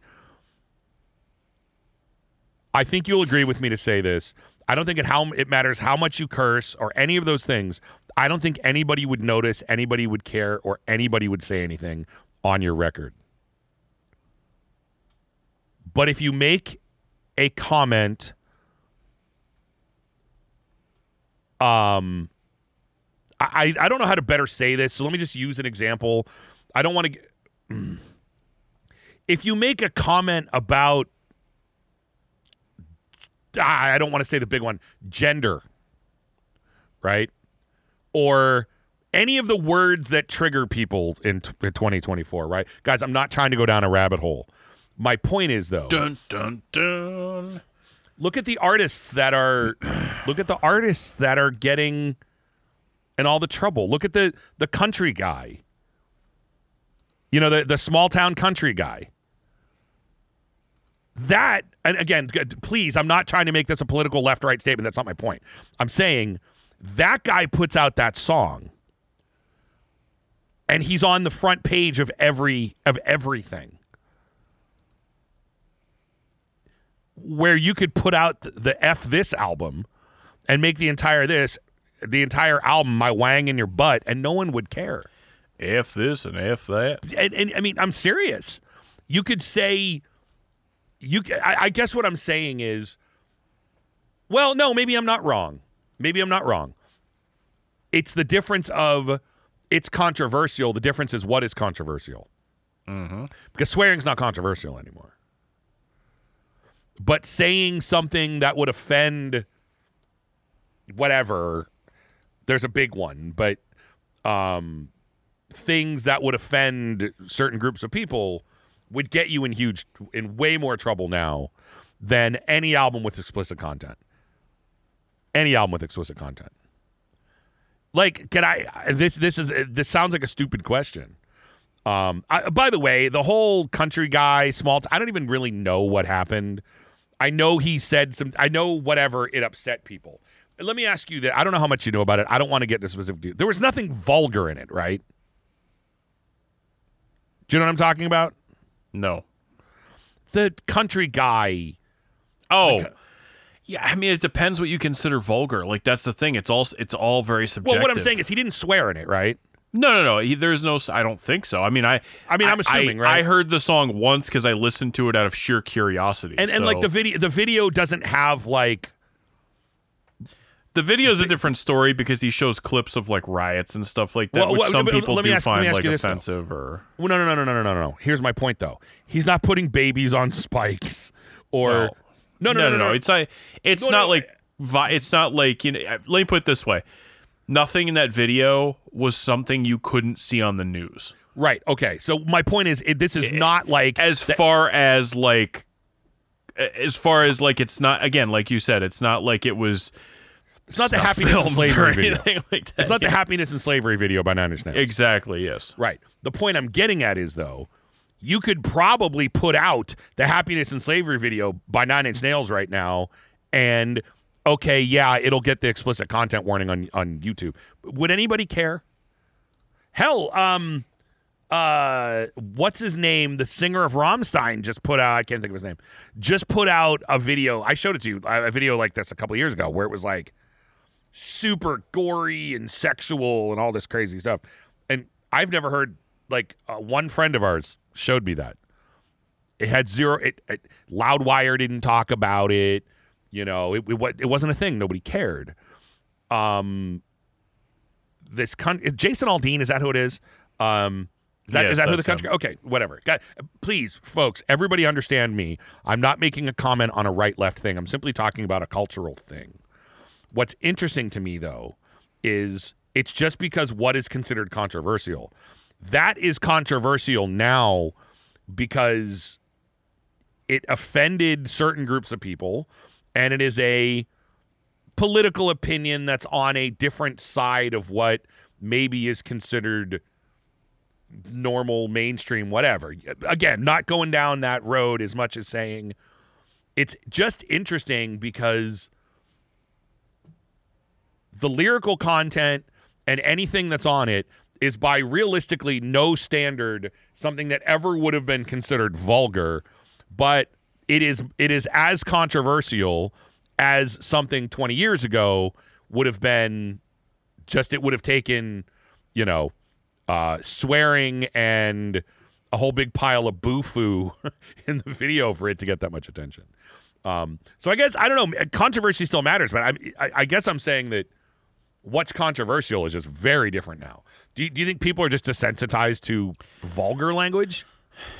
Um, you know, Like like piece of monkey as would anybody even care? no, I, I mean, I mean, well, the but thing is, I, mean, like, the like- FCC like if still some dad exists. ran into pre ran into pick up Well- his kid at preschool and was like, "You piece of monkey." Ass." again, I think it has to do with with the the availability of the content, and it's because on the radio you couldn't have swearing, you couldn't have people talking about like the the intricacies of of vulgar lyrics and stuff like that. Now with YouTube, you can throw your video up there. It- you know, MTV couldn't play it if it had a swear word. YouTube, you can put up the whole video, and as long as there's no nudity or like, I mean, even violence. I mean, like you can go on there and watch every kill in a Friday the Thirteenth movie, and and like it's right Well, there for you to see. MTV wouldn't play the video for "A Tout Le Monde" Yeah. by Megadeth because they thought it promoted suicide. And what's funny about that is sometimes YouTube gets that. Like I remember when I covered uh, Pantera's Suicide Note Part One. I remember I was kind of st- I, I didn't want to put the full title because what I thought, you know, obviously if I post a video called Suicide Note Part 1, I thought I was going to get flagged. Like automatically like their algorithms would pick it up and it would immediately, you know, they would think it was actually me like writing a suicide or like delivering a suicide note when in actuality I was just doing a cover song. Um, so I was apprehensive about using the title at first. Um, but I, I mean, like, I think, I think that's what it boils down to now is that, you know, it used to be, won't someone please think of the children? We have to, we have to keep them away from this content. And now it's like, you know, they probably know how to find more stuff than any adult. So, you know, if they can't watch, if they can't, if they don't have Apple Music or Spotify, they're going to go to YouTube. If they can't go to YouTube, they're going to go to any any number. They're going to, you know, their friends are going to send it to them. Their friends are going to download the MP3 and give it to them. You know, and you won't even know. So it's like there's no block. There's not as many blocks anymore, and a lot of I think a lot of parents nowadays don't really you know they they a either don't understand or don't care about the internet or they trust their kids enough you know whether that's founded or not i'm not going to sit here and criticize anybody for what they do with a parent um, so believe me when i say this is not me saying parents today blah, blah, blah, blah, blah, blah, blah. no i'm saying like i think that kids have so much access to stuff today that it's it's not like back then where you know you had a Tipper Gore saying we're going to draw the line here and they're not going to be able to get to this stuff. Yeah, you it- it can't was- do it that certainly anymore. different. Yeah, I mean, but hell, you can't do it. You can't. It's think like of. I mean, dude, it it- was it's like trying to it's like trying to hold back a tidal wave with your hands. You know what I mean? I mean, we used to drive two hours away to Cleveland just to go to a store to buy albums. Yeah, and I mean that and And that's and, and by the way, I don't mean to buy albums that were filthy. I mean to buy albums by bands we liked. Yeah, to buy albums by bands that most of you would have heard of before. Like I bought I couldn't find a copy of Damned in Black by Immortal. I had to drive out to Cleveland to buy it. We couldn't buy Cannibal Corpse t-shirts. We couldn't even we couldn't even barely I mean you you could get like a copy of The Bleeding. You could get like maybe a copy of Bloodthirst, but I mean if you wanted like you know, butchered at birth or eaten back to life, you had to go looking for it you know like or or like you know like some of the in, some of the more obscure death metal bands at the time especially like um you know uh, Dude, if I wanted a, if I wanted an immolation album, Yeah. I had either better go see them live and buy it at their show, which I was too young to be able to do, because they probably would have only played at a bar that you had to be 21 to get in. Or I had to drive two hours away to Cleveland to go to a tiny little store called Extreme Music so I could buy it there. You know, to get close to World Below or something. Um, I mean, fortunately, we had the radio station. We we were able to get our hands on a lot of that stuff without having to do that. But I mean, le- legitimately, it was a pain. It was a pain in the ass to get it, which is which is very different. Um, I don't. So I don't know. I, I like I said. I, I mean, uh, the the root question really is do, um, do uh, d- does does explicit content in music really? It, it, does it make people? does it attract people to it? You know, like it like it did back then. I mean, the number of artists that people listened to because they were kids and they it was offensive and that they liked the fact that it was offensive, um, or is it? Does it stop people from listening to it now? Do they? Um, do they scroll through and be like, oh well, that's got, you know, that's got bad la- bad language. I'm not going to listen to it, or is it just blatantly doesn't matter? It it I mean it's it's just funny because I mean, dude, eh, like I mean, if if you were a kid now and you're you're like, well. Well, look, don't worry about it. I, I, you know, some parents like, don't worry. They they block their kids' access to Pornhub. It's like, dude, Google Images gets you anything you want. Yeah, I mean, not only that, but you I want, mean, you want to see the devil around- effing somebody. You want to see the devil effing someone in the back seat of a car. I'm going to Google that right now. there's ways around that stuff. Kids are smart. Like that's a thing. Like you know, and, and I'm not turning this into like a parenting discussion. This is still very much about metal in terms of you know you can't control what you can't control it like you can put every you can be an IT master and block down every single thing in the world what are they going to do they're going to go to school and look at their friend's phone and lo- watch whatever they want like you know you don't even have to be on the school network or anything like that. Their buddy's going to have their cell phone. Oh i'm going to watch you know i'm going to watch whatever i want. You know what i mean? And it's it, it's I, I that's why i think one of the reasons why i think a lot of times that with modern music pe- parents um you know broadcasters they just thrown their hands up and said you know kids t- teenagers and kids have always driven what's popular i mean that's the bottom line. Since since way back i mean i'm going back to the 50s you know when rock and roll started. Rock and roll blew up. Why? Not because adults were listening to it because kids and teenagers were listening to it. Teenagers were going out and buying the records. Teenagers were going out and you know going to the shows. Like they they were the ones who drove it. And all, all the way up through the 70s 80s 90s and that's when rock was dominant. It was all the kids. You know yeah there were adults who liked it too but you know metal you know that, that's the thing. Record labels um, bands they weren't trying to appeal to the 42 year old 43 year old 50 year old you know men and women. They were trying to appeal to like the 16 17 year olds why? Because that's where the money is. And I know it sounds silly because you think, well, kids don't have any money, Well, but I think nowadays, That- a they do. that's the consumer versus that's the the customer versus consumer thing where it's like, yeah, the kids might not have had money, but all of the money that they had was disposable. And uh, but that and not only was all the money they had disposable, all the money their parents bought went to those things.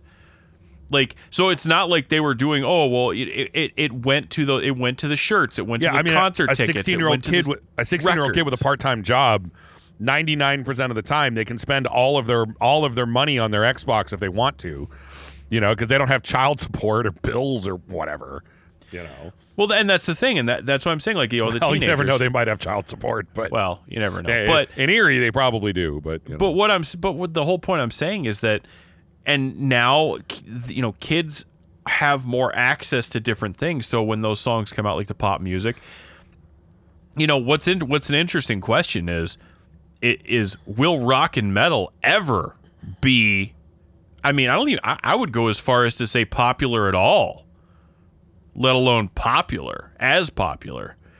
Because I mean if you really look at what's out there in terms of like if you were to look at a top 40 list yeah there's some rock bands out there but nothing like you know what a lot of them are like pop band I mean, there are there are a lot of them are pop bands. They're pop bands who kind of are kind of like rock bands you know what i mean? Or legacy bands. Now that's the other thing too. Legacy bands can still sell an album. Legacy bands can still pack in people. Like regardless of what you think of metallica they're filling a stadium for a reason. And i guarantee not everybody there is over the age of 40 well, and James Hetfield doesn't swear on stage anymore. yeah well Well, not not he to the point of purposely like he used to. He, he's not up there you want us to stop f no james Yeah, I mean, he doesn't purposely swear on stage anymore. He he he says it's not that he doesn't, but that's because you know he swears, but he doesn't purposely swear on stage. He tries not to. Actually, you know what? That's an interesting thing to think about. I'm trying to think of the last concert I went to where the vocalist ha- the vocalist swore a lot. Interestingly, because that used to be kind of the norm. I mean, that was That was very much a, a pretty typical Ghost. thing. Papa swears constantly. Does he swear that much? Oh yes, he does. Oh, okay, maybe, maybe he has such a wimpy voice that it loses it for me. But like, Well, he's playing a character. I know, I know, I know. Um, uh, last time I saw Anthrax, Joey Belladonna did a great job of still dropping the f bomb a lot. Did a, I like how you say he did a great job of swearing. Like, Did Joey Belladonna represents man? he did a great job. he I, did a- he- I would he just like gr- to say He did a great job of swearing. Uh, does Phil swear? I haven't seen? Pantera I live. don't- Well, me either. I mean, Um, not not since like. I mean, the I know he doesn't go off with the BS breath in the face, but like, Well, the, Um, the thing about Phil now is though he I, he I know probably is almost scripted because I mean, like I said, Zach and Charlie were probably like, Well- "You can't say the crap you used to say when we're on stage." that and that and opening for Metallica. They, that alone is probably a you can't swear all that much. well, the, and I mean, the bottom line is too. Like I said, he's he's been in so much hot water for the stuff he's said and done on stage. They probably have him on a very short leash. Probably, but I would be surprised if any band, if Anthrax opened for Metallica, if they wouldn't be like, "Hey, Joey, you can't swear," or you. I don't remember much. when I saw the Big Four. If Yeah, yeah, even still though, that was a while ago. That was 2012. That was 10 years ago. I mean, Yeah. uh, I that mean, was I don't know. Metallica I- was still. I mean, they they've been doing that for a long time. It's also it's also different now that every single performance is on YouTube. Yeah. and every single thing you say is well and you know we've talked about this too though i mean every generation rebels against the generations before them. And gen z is especially a a um their way of rebelling is to you know instead of you know gen x you know with with who was responsible for the andrew dice clays and all of them and then gen y the millennials were kind of in the middle. But i mean gen z goes the other way their way of rebelling against older generations is by being like you can't say offensive things. You know like they would be they would it would be funny like if you went to a concert now and there were and, and the singer got up on stage and swore a lot it'd be the it'd be the teenagers who leave. They would their panties would be in a bunch and they'd leave. They'd be like oh my god i can't oh my god he said he said the dirty word. You know what i Are mean? Are you saying you can't do that on television? yeah basically. Um, that was such a great show Alanis Morissette. Was Yes, she was. Yeah, well, it was Canadian, you know. All, But I- I mean, both you're of the- right. both of the Canadian women that were willing to be on television were in that show. It's Um, true. But, but- you're right. You're right. And and that's that's what's interesting is that and I mean think well but it's interesting because I don't think metal has been a victim to that as much. I mean Corey Taylor still goes up on stage and I mean that's part of his thing, you know what I mean? Um, they do the whole middle fingers and all like get your middle fingers in the air. See, and I don't know. I don't know. I, I, I, I mean, I haven't seen Slipknot in a long time, but I mean, I don't think that they've.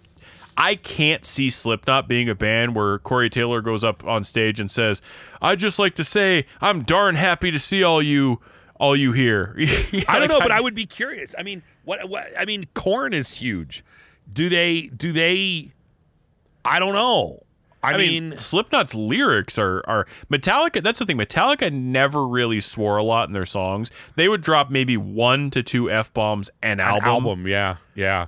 But Slipknot obviously is in two, a different. They Corey was f f. He was constantly swearing and stuff like that. So Well, it'd because, be kind of because stupid. Slipknot was a "You Just Don't Get Me" mom band. Well, exactly. But that's what I mean. Like, you know, their their lyrical content is a lot different than. I mean, it'd be no different than Corpse Grinder going up there saying, "I can't swear anymore. This next song's called I Cum Blood." You know, like Um, okay, you know what? I am actually. I just looked something. does oh, Corpse old. Grinder do a great job swearing? He's Um, I would just like to say, Corpse Grinder did a great job swearing. he did a great job swearing. Um, well, Anthrax did. Anthrax did have. Uh, they did have uh, the, the F word in their in their lyrics. But not often.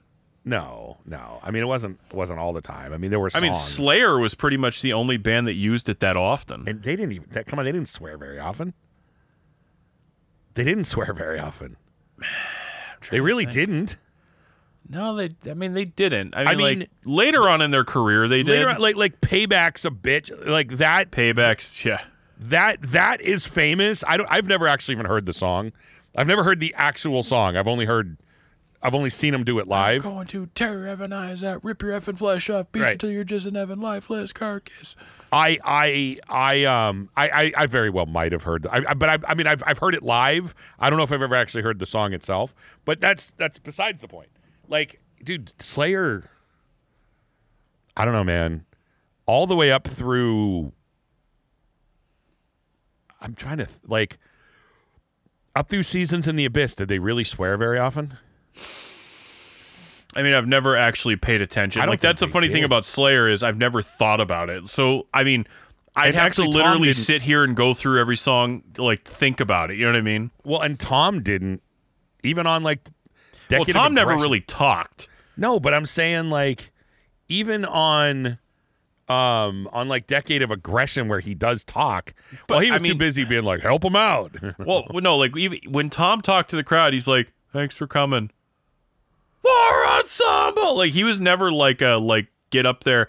Slayer was always one of those band. I mean, every time I've seen Slayer, it was just one after another after an- they they played like a punk band where it was just like this next song's blah blah blah. You know, tsh, you know they they would go from song to song to song, and like it actually reminded me of like the Ramones live album where Joey would be like, "Thanks for coming." One, two, three, four. You know, like that's he, Tom was never a guy that got up there and said, "Hey, how you doing?" You know, like what you got going on tonight? Oh, nice.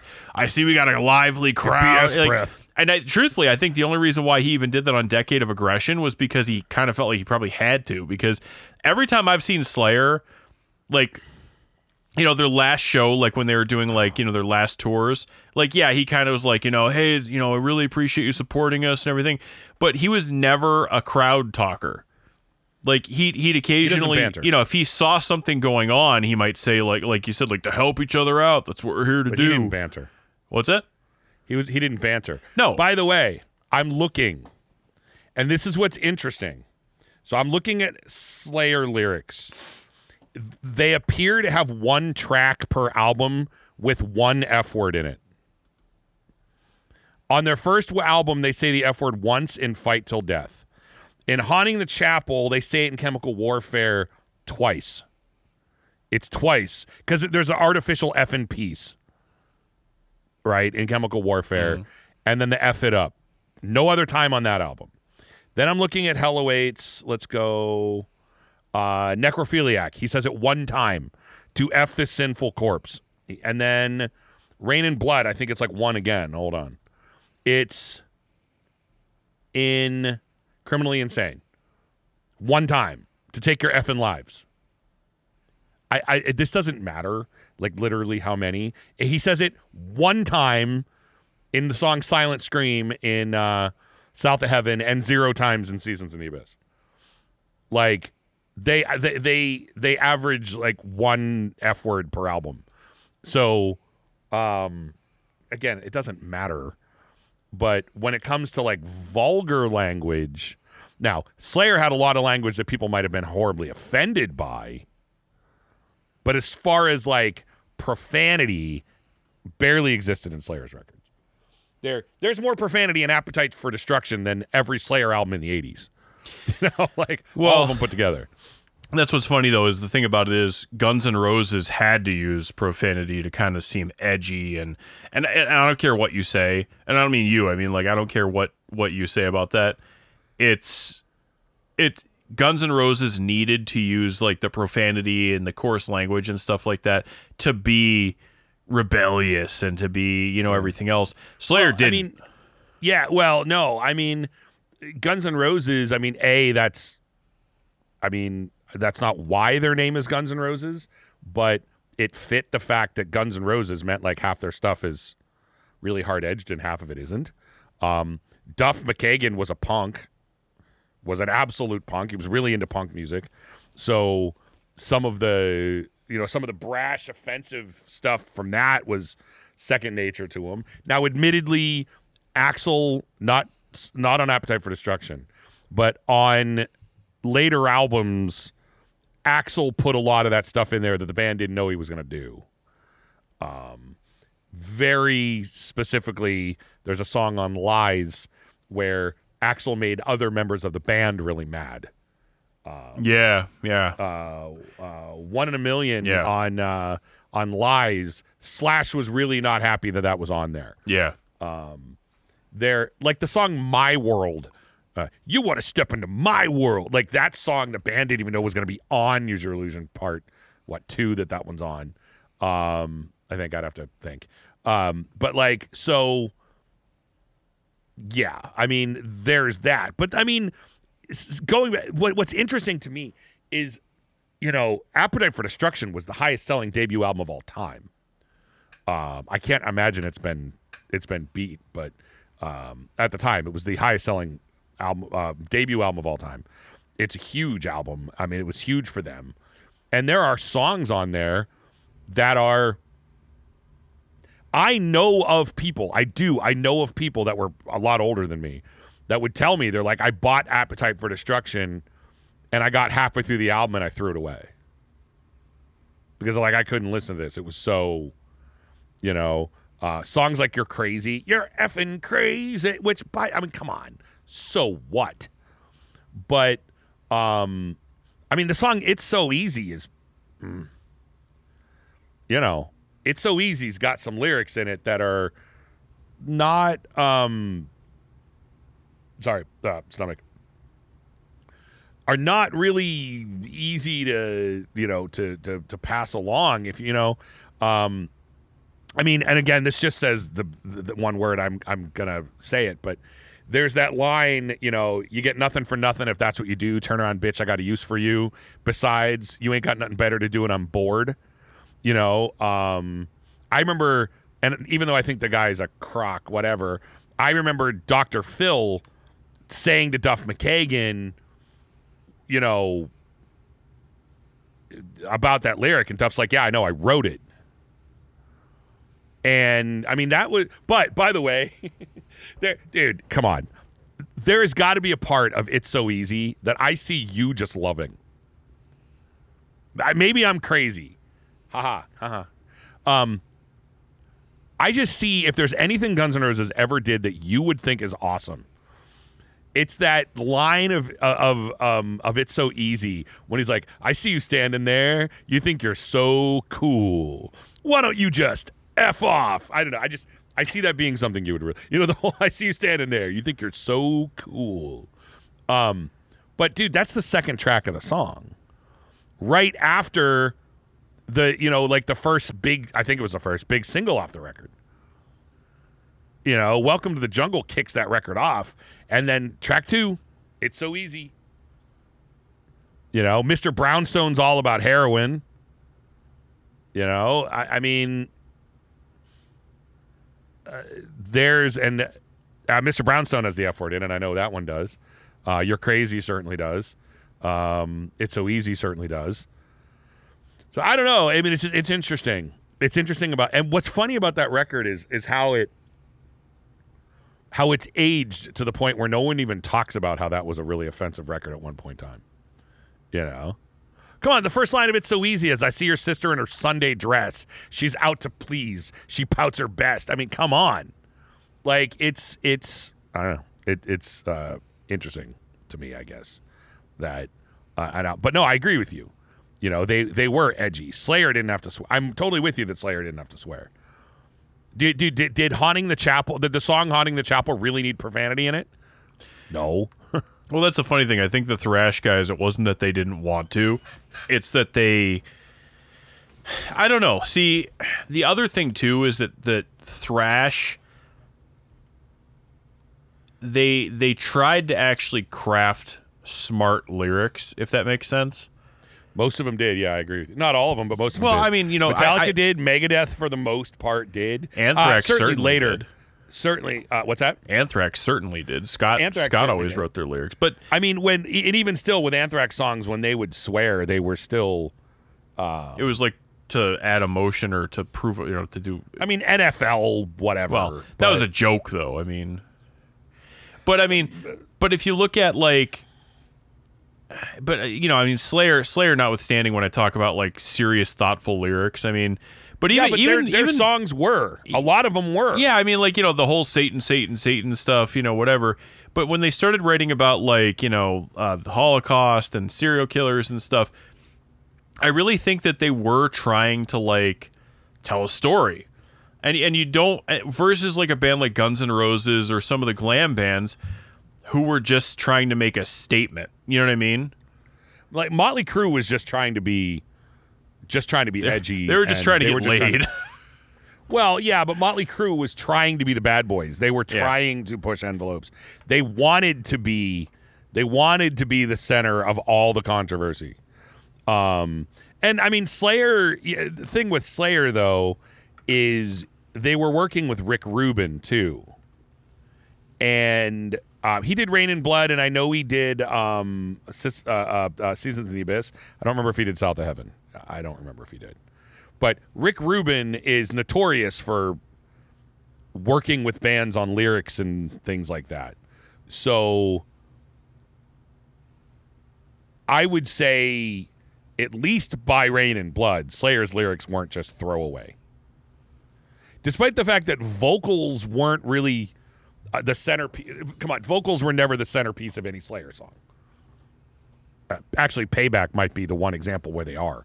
Um, but for the most part, vocals were not the the centerpiece. Um, vocals were just kind of there in Slayer songs, but I don't I don't think their lyrics were throwaway. For the most part, I don't think they were.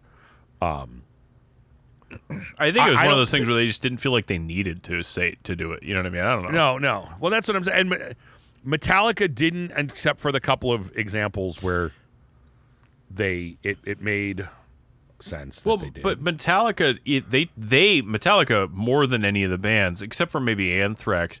You know, and I would say like you're right. Megadeth in the early days. I mean, look, the Mechanix is not a thoughtful song. I mean, it's it's you know, but I think that Metallica. Dave was just trying to be faster and better. He wasn't. right, he didn't. You know, but I Not, think not to say that he didn't. I mean, in my darkest hour is well written. So's Peace There's Sells. songs that yeah, Peace Sells is well written. What but I mean, it's think a big I'm difference broke? than than than the the the lyrics that you would see on Rust in Peace. I mean, which are Right. You know, which are well written. I mean, maybe not in every case, um, but they're uh, with with some notable exceptions. There's some really great lyrics on on Countdown to Extinction. There's some really great lyrics on Euthanasia. Um, I mean, again, I mentioned to Tout le Monde earlier. That's an amazing song, and the lyrics are really good. But I mean, like you know, if you look at Metallica, their lyrics are very well thought out. I mean, like they they wrote songs about literature. They wrote songs about you know historical stories. They wrote songs about like ma- that made statements like songs like "Ride the Lightning," you know, which is about the death penalty. It doesn't. they- They also wanted airplay. right. Let let's don't look. Metallica purposely didn't make music videos when Master of Puppets. Well, they didn't have an option before then, but they purposely didn't make music videos with Master of Puppets because they didn't want lumped in with music videos that bands like Motley Crue were making. They didn't want to make a video. They didn't want to be around videos like like Ratt and Motley Crue were making. I get that, but Metallica's goal from day one was to make more money and be bigger than every other band. That was always their goal. They wanted to be the biggest band in the world, and they were not. They they they would have loved to have gotten the airplay. So, in fairness, a lot of, and you know, interestingly enough, Metallica was not on that list. Right? Yeah. Metallica's not on that filthy fifteen. Neither Slayer. Which Slayer, the Slayer part surprises me. which is weird. Which is why it's weird that they picked. Well, that that was again though. That was just people not knowing what Like they're talking into the about. coven versus like haunting the chapel. Eh, well, again, because they were they were looking for something. Because honestly, the fact that Mercyful Fate's on there is just funny. It's funny because they weren't big. No. They weren't big. They were. I mean, first of all, they weren't an American band. Right out of the gate, using using foreign artists is weird. I mean, look, I get it that Lars was not born in America, but clearly Metallica is a, uh, a you know a San Francisco band, and um, I'm aware that Dave Lombardo, you know, whatever, but like they're um, Slayer's an American band, way more than Mercyful Fate would be, and that's just like why? Why would you? Why? The Mercyful Fate one's just weird. Wasp, okay, but in fairness, they were trying for that. Wasp was looking for it. They were a shock rock band. They they were looking for the attention. But again, take you know take Venom, who was not very well known, um, and Mercyful Fate was not very well known. And, and I'm not. That's not taking anything away from them, guys. We're talking 1984. I mean, the Senate hearings were 1985. Seriously, Mercyful Fate was not huge. King Diamond was a lot bigger. You know, Abigail and them were way bigger than Mercyful Fate was in 1984. Um, and that's just in total fairness. I mean, they weren't they weren't headlining huge shows. Slayer was. Uh, maybe not huge shows, but Slayer was much bigger, at least in the U.S. Slayer would have made sense. I'm surprised, dude. I'm actually surprised Metallica wasn't on there. Just because of something like, I mean, hell, even if they wanted to use Fade to Black and say that it was about suicide, or whatever, pick another song, pick a song.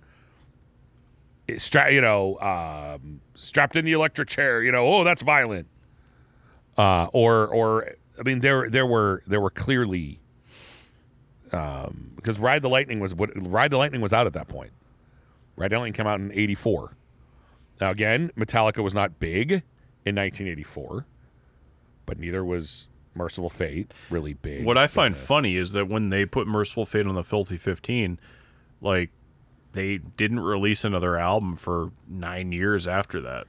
yeah, yeah, And I'm not saying that was a cause. I'm saying like it's funny. They're like, we're gonna get these guys, and then like Mercyful Fate's like, yeah.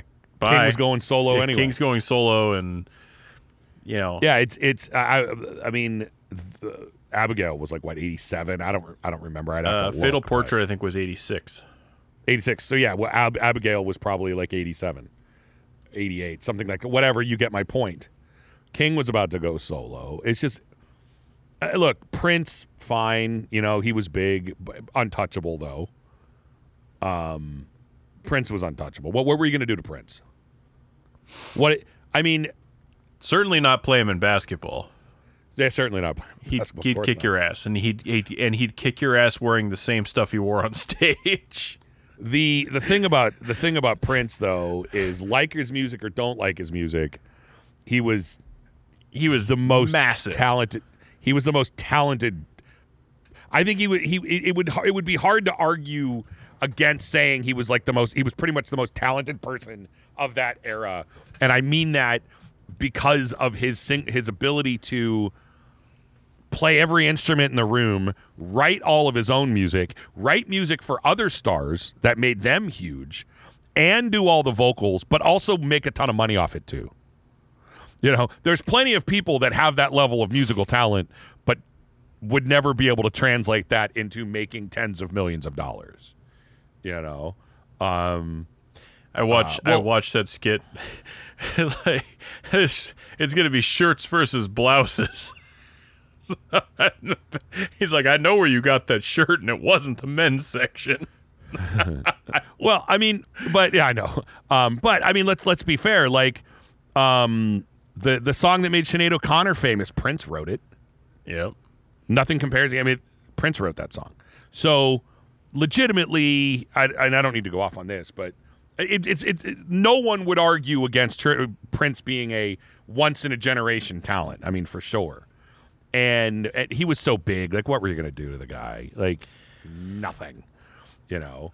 I mean, at the time, like you could say the same thing. Like Cyndi Lauper was massive at the time. Um, dude dude think think about it this way. August of 1985 right? Let me look dude think of it this way. Wrestlemania was 1985 the original wrestlemania 1 was 1985 right? I don't i don't know what specifically um what month. I don't remember. Uh it was probably early was it early in the year? Wrestlemania is usually early in the year. Let me look. Um hold on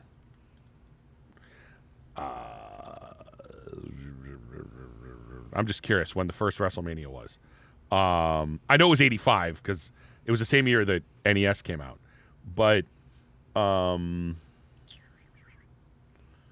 WrestleMania one would have been sorry, no one cares, but I do. March of '85. Okay, so I'm not wrong. So end of March of '85. Those trials were August of '85. You're gonna tell me you're gonna hurt because Cyndi Lauper was at the first WrestleMania. She was one of the ways that, and actually, she wasn't at WrestleMania. She was one of the ways that Vince McMahon made WrestleMania work. She was part of the draw. Vince McMahon to make WrestleMania work, you know, being the first pay per view that Vince McMahon did, the first, you know, it's just huge.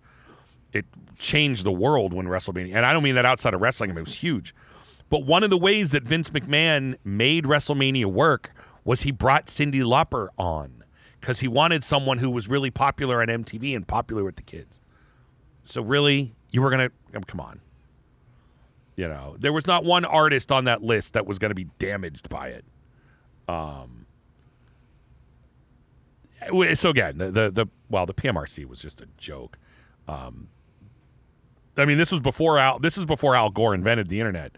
But Tipper was just she was just an idiot. I mean, come on, Judas Priest. Actually, Judas Priest was not happy about this. Um, but Rob Halford is a nice guy, and he doesn't like, you know, he doesn't like this sort of thing. Motley Crue laughed about it. Motley Crue said, "Bring it on," you know. Um, I I highly doubt. Uh, I I highly doubt in 1985, Def Leppard was all that concerned. No. Pyromania had already been out. Yeah. Hysteria hadn't come out yet.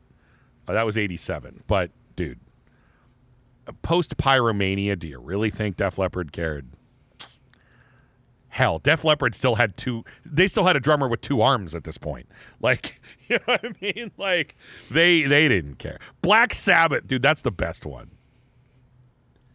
The best one is Black Sabbath because it was from Born Again. Dude, ask people to name Black Sabbath albums. They're never going to mention Born Again. no, it's an amazing album. Born Again is an I, amazing I album. think I think when they mentioned Black Sabbath again, that was totally riding on their legacy. Like, oh, we know who Black Sabbath is. Well, they're one of those bands. So, like, and that's what the whole the whole PMRC thing was. oh, the whole thing was stupid. Well, again, you had to have the big names. Yeah, I mean, you had to have a mix of you. See, it's just like it's just like when uh, when you ask somebody name your favorite bands or whatever, and they they they think to themselves, well, I've got to name some some of the like you know. I've got to name some of the big ones so people know that I like know what I'm talking about. But then I also got to name like a few underground ones that you know, just so I know that I'm not like a poser. You know what I mean? Very pussy. and I'm saying that in the different sense. That's why I'm able to say that word. Um, but and uh, uh, Jack Black gives um, mentions that in in High Fidelity. Yeah. uh, what um but i mean it's the same respect of look I, i'm aware this movie is garbage but it's why super size me was about mcdonald's. Not any of the restaurants that are way worse for you than mcdonald's ever would be. Because who cares about a documentary you know, against Hardee's, you know, or whoever, you know, pick one. You know, they're not going to, the Supersize Me was not going to be about the Heart Attack Grill, which is, if you don't know what I'm talking about, it's that restaurant where, um, I think there's only one now, but they, their, their entire menu are burgers, fries that are cooked in lard, milkshakes made with lard, a- and they sell Lucky Strike unfiltered cigarettes. And it's something like if you weigh over 350 pounds and you stand up in front of the whole restaurant on the scale, you can eat for free. Like, if Super Size Me was about that movie, nobody would have watched it, right? You have to make you have to make it about McDonald's because they're the biggest one. The no one would have cared about the PMRC if they didn't pick a bunch of the major bands. But unfortunately, their Judas Priest and their Motley Crue, uh, you know, Twisted Sister, whatever, those weren't. They had to. You're right. They had to have those big bands, but then they had to have a couple of examples that they could actually use that were actually offensive. Like you had to have you had to have um, ACDC and you had to have Judas Priest and you had to have Def Leppard because they're big, but then you had to have Wasp on there just so you had an actual example of something be offensive. Because you're not going to make the case if the only example you have is High and Dry by Def Leppard. You know, um, you're not you're not going to you're you're you're not going to get a Senate hearing over the leaks, lyrics in, in High and Dry by Def Leppard. I mean, I can't. There's there's nothing in it that's that bad. Yeah, I, uh, it's about drinking. Okay. Mhm. Are you going to ban every country album ever made up till that point? You know? Are you to? Are you uh, seriously? Hank Williams. There's a tear in my bear. You know, I mean, the, the Hank Williams, the first. Um, you gonna you're gonna ban all those? It's just stupid. It was stupid. But again, I didn't mean to talk just about the PMRC as much as I just I'm just curious if any of this stuff matters anymore. I mean, like I said, you can get in a lot of trouble for saying something that certain groups in the United States or globally would be offended by. Um, I mean, let's be fair. If you put out, I mean, again, this is not a partisan comment, but I'll just be honest. Everybody, I think, can agree with me.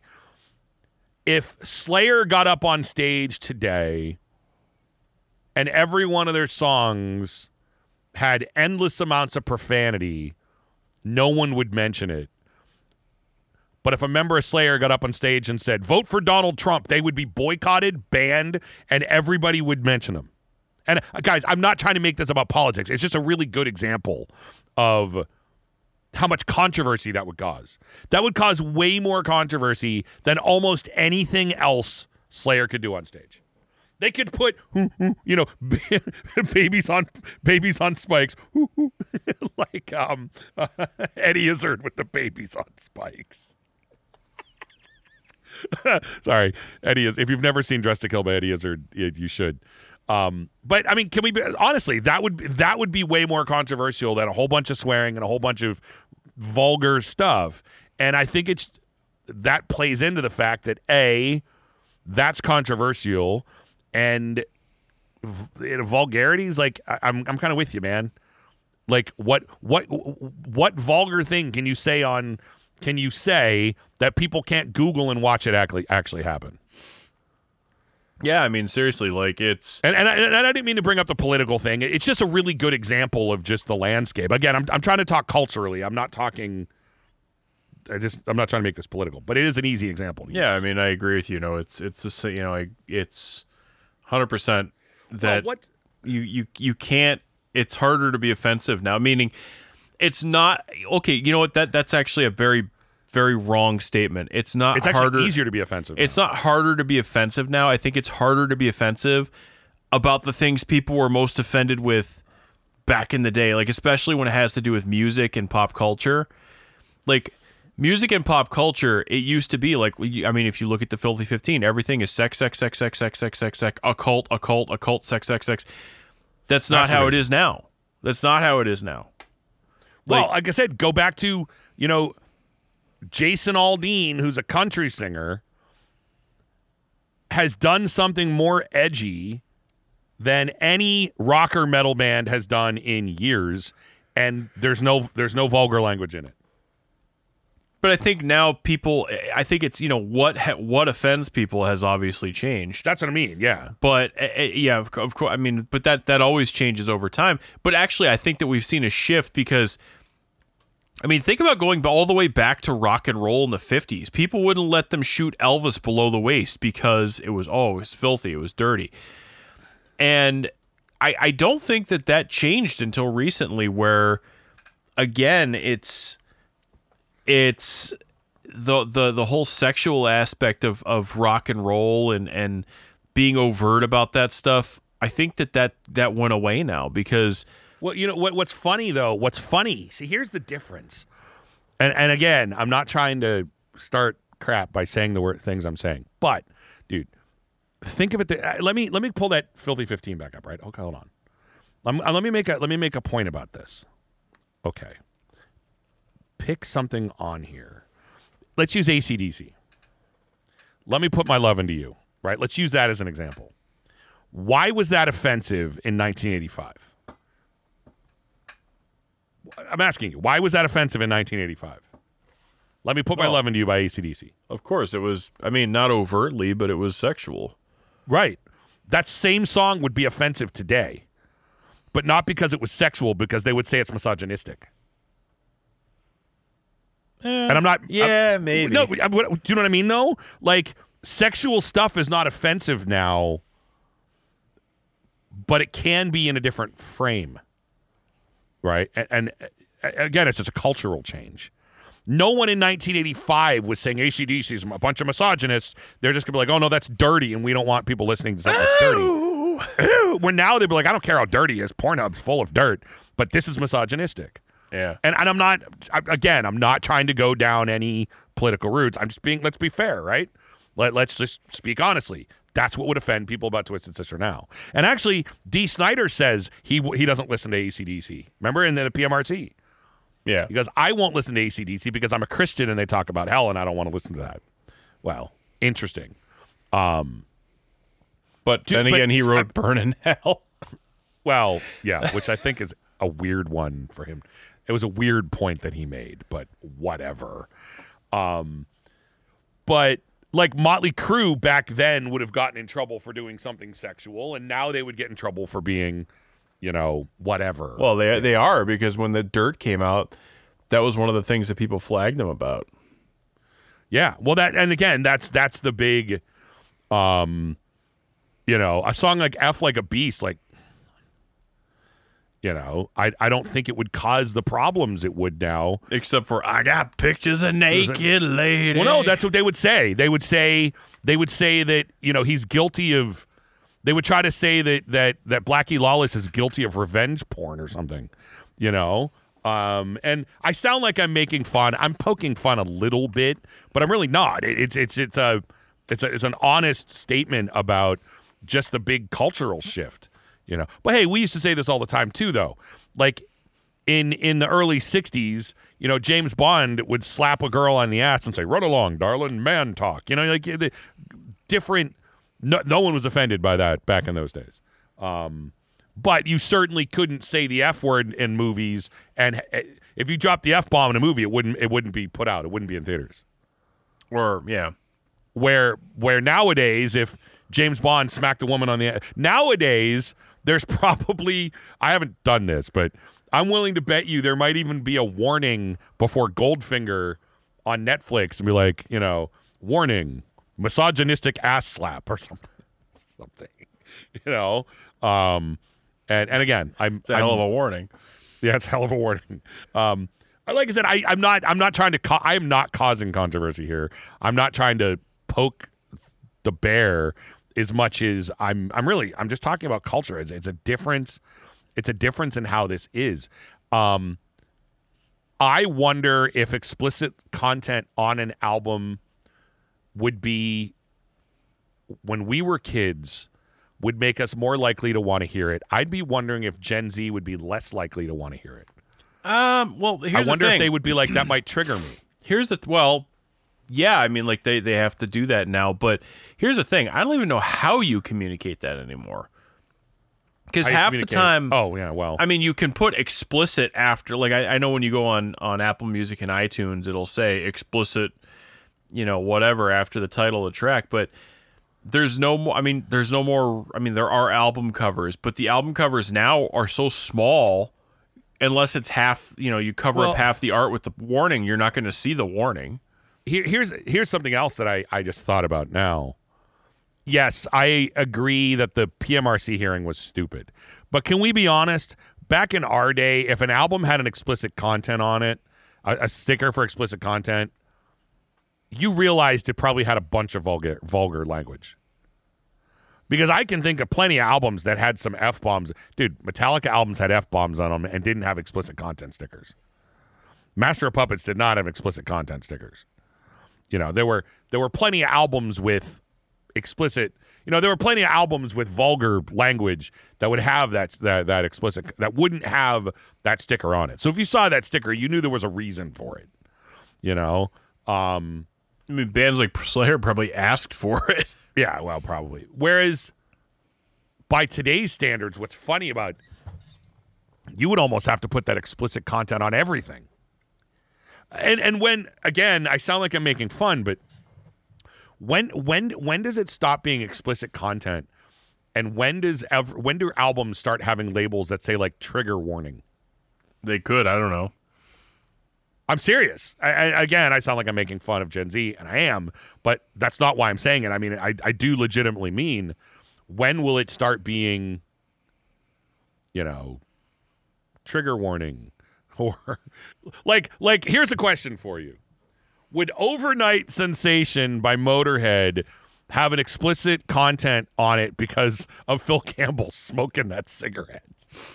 Yeah, warning. He's smoking. really going to town on that for smoking. He really goes to town on that cigarette on the cover of that album. You know, he's he's sucking that thing like he's trying to. He's sucking the chrome off a bumper when he's sucking that uh, that cigar or that cigarette. Um, would they cover that up now? I Yeah. wonder. Cover it up with a sign that says "Warning: Smoking." Warning! Warning! Smoking. That's so funny. You know. Oh god. Oh, and I'm serious. Oh my god. That is. That's so funny if you think about it. Right? Like how many. Like if you buy the first Boston album, do they have to put a sticker over the song and say the song contains smoking? Like I know that's the name of the song, you jackass. Would it be would, would would do they sell do they sell edited versions of the first Boston album that don't contain smoking? what about they put it on the Motley Crue? Uh, what was it? Theater of Pain, or which is Yeah, yeah, it was Theater of warning: Smoking. warning smoking.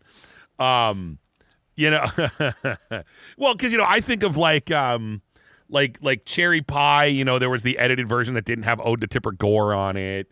There uh there's a there was the edited version of Slave to the Grind where if you bought it at like Walmart or Kmart, you would get Slave to the Grind and it wouldn't have the song Get the F Out. That wouldn't be on it. They used to pull this crap all the time. But I, I swear to God, I could just see them selling the first Boston album without the song Smoking on it. Um, yeah, but how do you, what kind of, what, what kind of label do you put on it? this song contains smoking. It's like, I know. I, I, I would hope so. That that is the that's the name of the song, you know, or like, you know, think about think about how like the the, the appetite for destruction, you know, how there's the edited, how there's the unedited cover, you know, but today it would be like they have to take out all the pictures where Slash has a cigarette. Can you They, they just put they just put they just put it on his top hat. Warning: Smoking. Word smoking. I'm sorry. I laugh every time I see a movie or anything and it comes up smoking. like, don't get me wrong.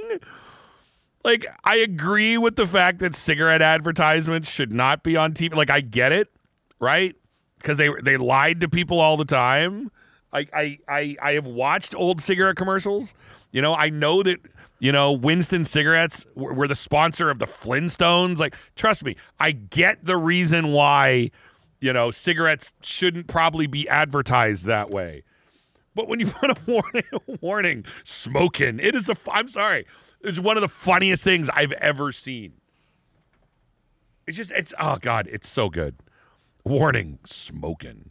Like, how many albums have pictures of artists smoking on them? And oh god, I mean, dude, go through your record collection and look at every song that would have a warning label on it now, though. I mean, it's hilarious. It's it's you know, what I mean? Like Like I shouldn't say half this crap because I'm probably gonna get myself in trouble. Warning: Smoking. No, no, no, like I, like I'm seeing high voltage, right? It's a long way to the top if you want to rock and roll. Warning, capitalistic or whatever. You know what I mean? Like, like all the things that piss people off today are just funny. Live wire could be smoking. You know? Uh, Could be smoking. oh God. Oh God. TNT warning: can explosives. contains smoking. No, it's a long it's a long way to the top if you want to rock and roll. Warning: stressful situation. Stressful situation. can I get? Can I sit next to you, girl? Warning. Unfair to people who can't sit properly. like,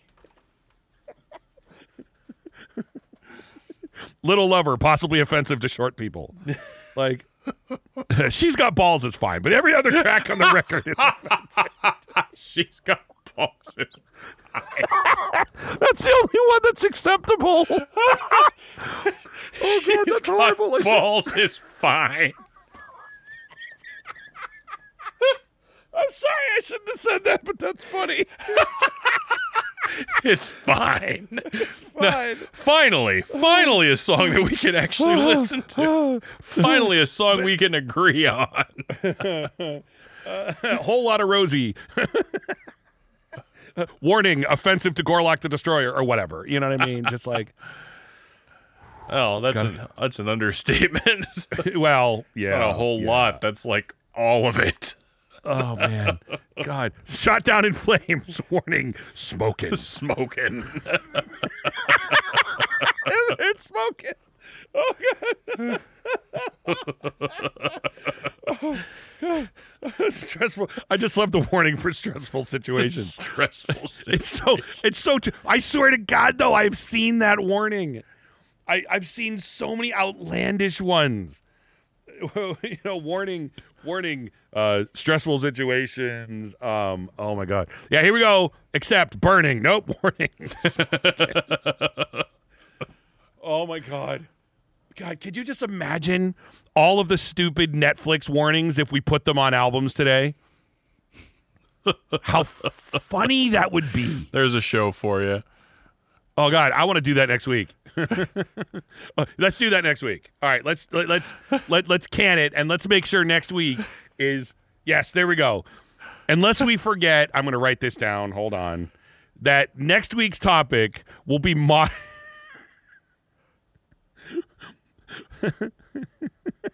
modern warning labels on classic albums. Here we go. what I need to do is I need to go through Netflix and just like scroll through a bunch of movies and just watch how many warnings come out. Dio, Born on the Sun, contains smoking. contains smoking. Oh God, She's got balls. That's fine. that one's fine.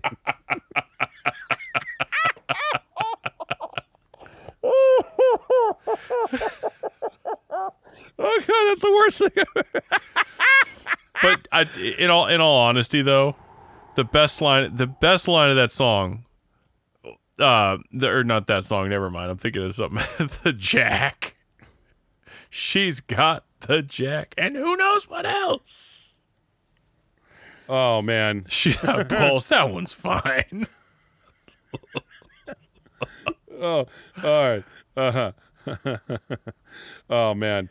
Oh, smoke him if you got him, folks. Smoke him if you got him. Warning, smoking. Every Eddie Money album, warning, smoking. Oh man, could you imagine? Could you imagine if someone banned Eddie Money? That would just be wrong. It'd just be wrong. I mean, if you want to ban him for overt use of a saxophone, that's fine. Elton John, Candle in the Wind, warning, smoking. Smoking. oh my god. See, it's see, see Cardi B is fine because she doesn't mention smoking. If she did, if she did, she'd be thrown out on the curb. You know what I mean? Like, take this crap out of here. No more of this album. Oh my god. Some of the, yeah, I mean, smoking. truthfully, some of the some of the warnings, I'm like, seriously, like I understand when they say like coarse language or nudity or you know, because you're you're trying to you're trying to understand like you know, can my kids be in the room? But like, I've never been like, I've never been like th- sitting there thinking to myself like. We better warn the we better warn these we better warn these kiddos that if if they're smoking in this they're gonna have to cover their eyes until he finishes. Look, kids, cover your eyes. Why? They're smoking. they're smoking. That guy cracked. Oh my god! Well, don't even get me started if there's alcohol in it. Oh man, it's like it's like it's like. Could you imagine thinking that the movie Dazed and Confused needs to be banned? Why they're smoking? They're smoking. You know, the funny thing is, if it was marijuana, no one would care. No one would care. I'm still laughing at she's got balls. That's fine. Uh, oh man, that that that one will get me canceled. Let's just be fair. at least it's you, not me. yeah, well, it was This me time. this time. This time. Oh We're gonna have to change our names to like Dex and Ruff. Dex and Rough. yeah, don't don't let me start going by Rough because that'll just that'll that'll just really uh that'll just really set me off. This is Oh. welcome to season three of the Heavy Metal Hangover with Dex and Ruff. Yeah, just so you know, if we disappear for a while, um, it's because I mentioned she's got balls. It's because we didn't. It's because we didn't warn anybody that the show could potentially contain. well, no. you gotta- remember. D- remember, Duff always catches on fire. We didn't put the smoking warning on her. You show. you know what? We have to we have to call this album um, "Warning Contains Smoking." smoking. Seriously, now, that's- that's now as I wish, now I wish we could we could do we had, we could do samples because I'd be like I'd totally have that mask sample ready to go. What's wrong with this one? Smoking. Oh man. Oh man. Well, I, I, I think we have to call this out. This uh, this episode warning contains smoking. oh God. It, it- it's the name of this episode. What I say, album. The name of this episode, warning, folks, contains smoking. oh God. I mean, I'm just. It's it's just it's it's it's just too much. It's it's it, it's it's too much. It's too much. I I want to go upstairs and watch just any random movie. You know that's rated. God, you know, Defenders of the Faith, Freewheel Burning. Warning contains smoking. Seriously, I'm, it's like I'm gonna go upstairs and put on a put on a, a, a an animated Disney movie that's rated G, and it'll probably have contained smoking. Actually, yeah, probably would. Oh man, The uh Wait, Lion King, yeah, contains smoking. no, like Where? like Pino- uh, P- Pinocchio. There's all those kids are smoking cigars. Remember? Well, they should be. well, they should be. You know, they need a hell of a lot less Xanax if you could just let them smoke. You know what I mean? Look, kids, smoke some, smoke them if you got them. I wonder. I wonder. Is there a is there a warning before Pinocchio? Uh, there's a warning before Peter Pan that it might offend me in particular. Yeah, but nobody cares about you. Um, warning contains smoking. Oh God! All right. oh, Jungle Rot. Right. Jungle Rot's last album, Burning Cinder. Warning contains smoking. That's just so funny. That She's is got that is balls. That's fine. that's fine. I I I I you know sometimes I think to myself I shouldn't have said it, and then I'm like. Sometimes I should say it, and I just should anyway. Um, all right. Well, hey, you know what? I've been laughing so hard I now have to pee, um, which is never good. But hey, in full transparency, folks, I've got a tinkle, and I I didn't bring a uh, a bladder buster down here. See, dude, it's been years since I've done that though.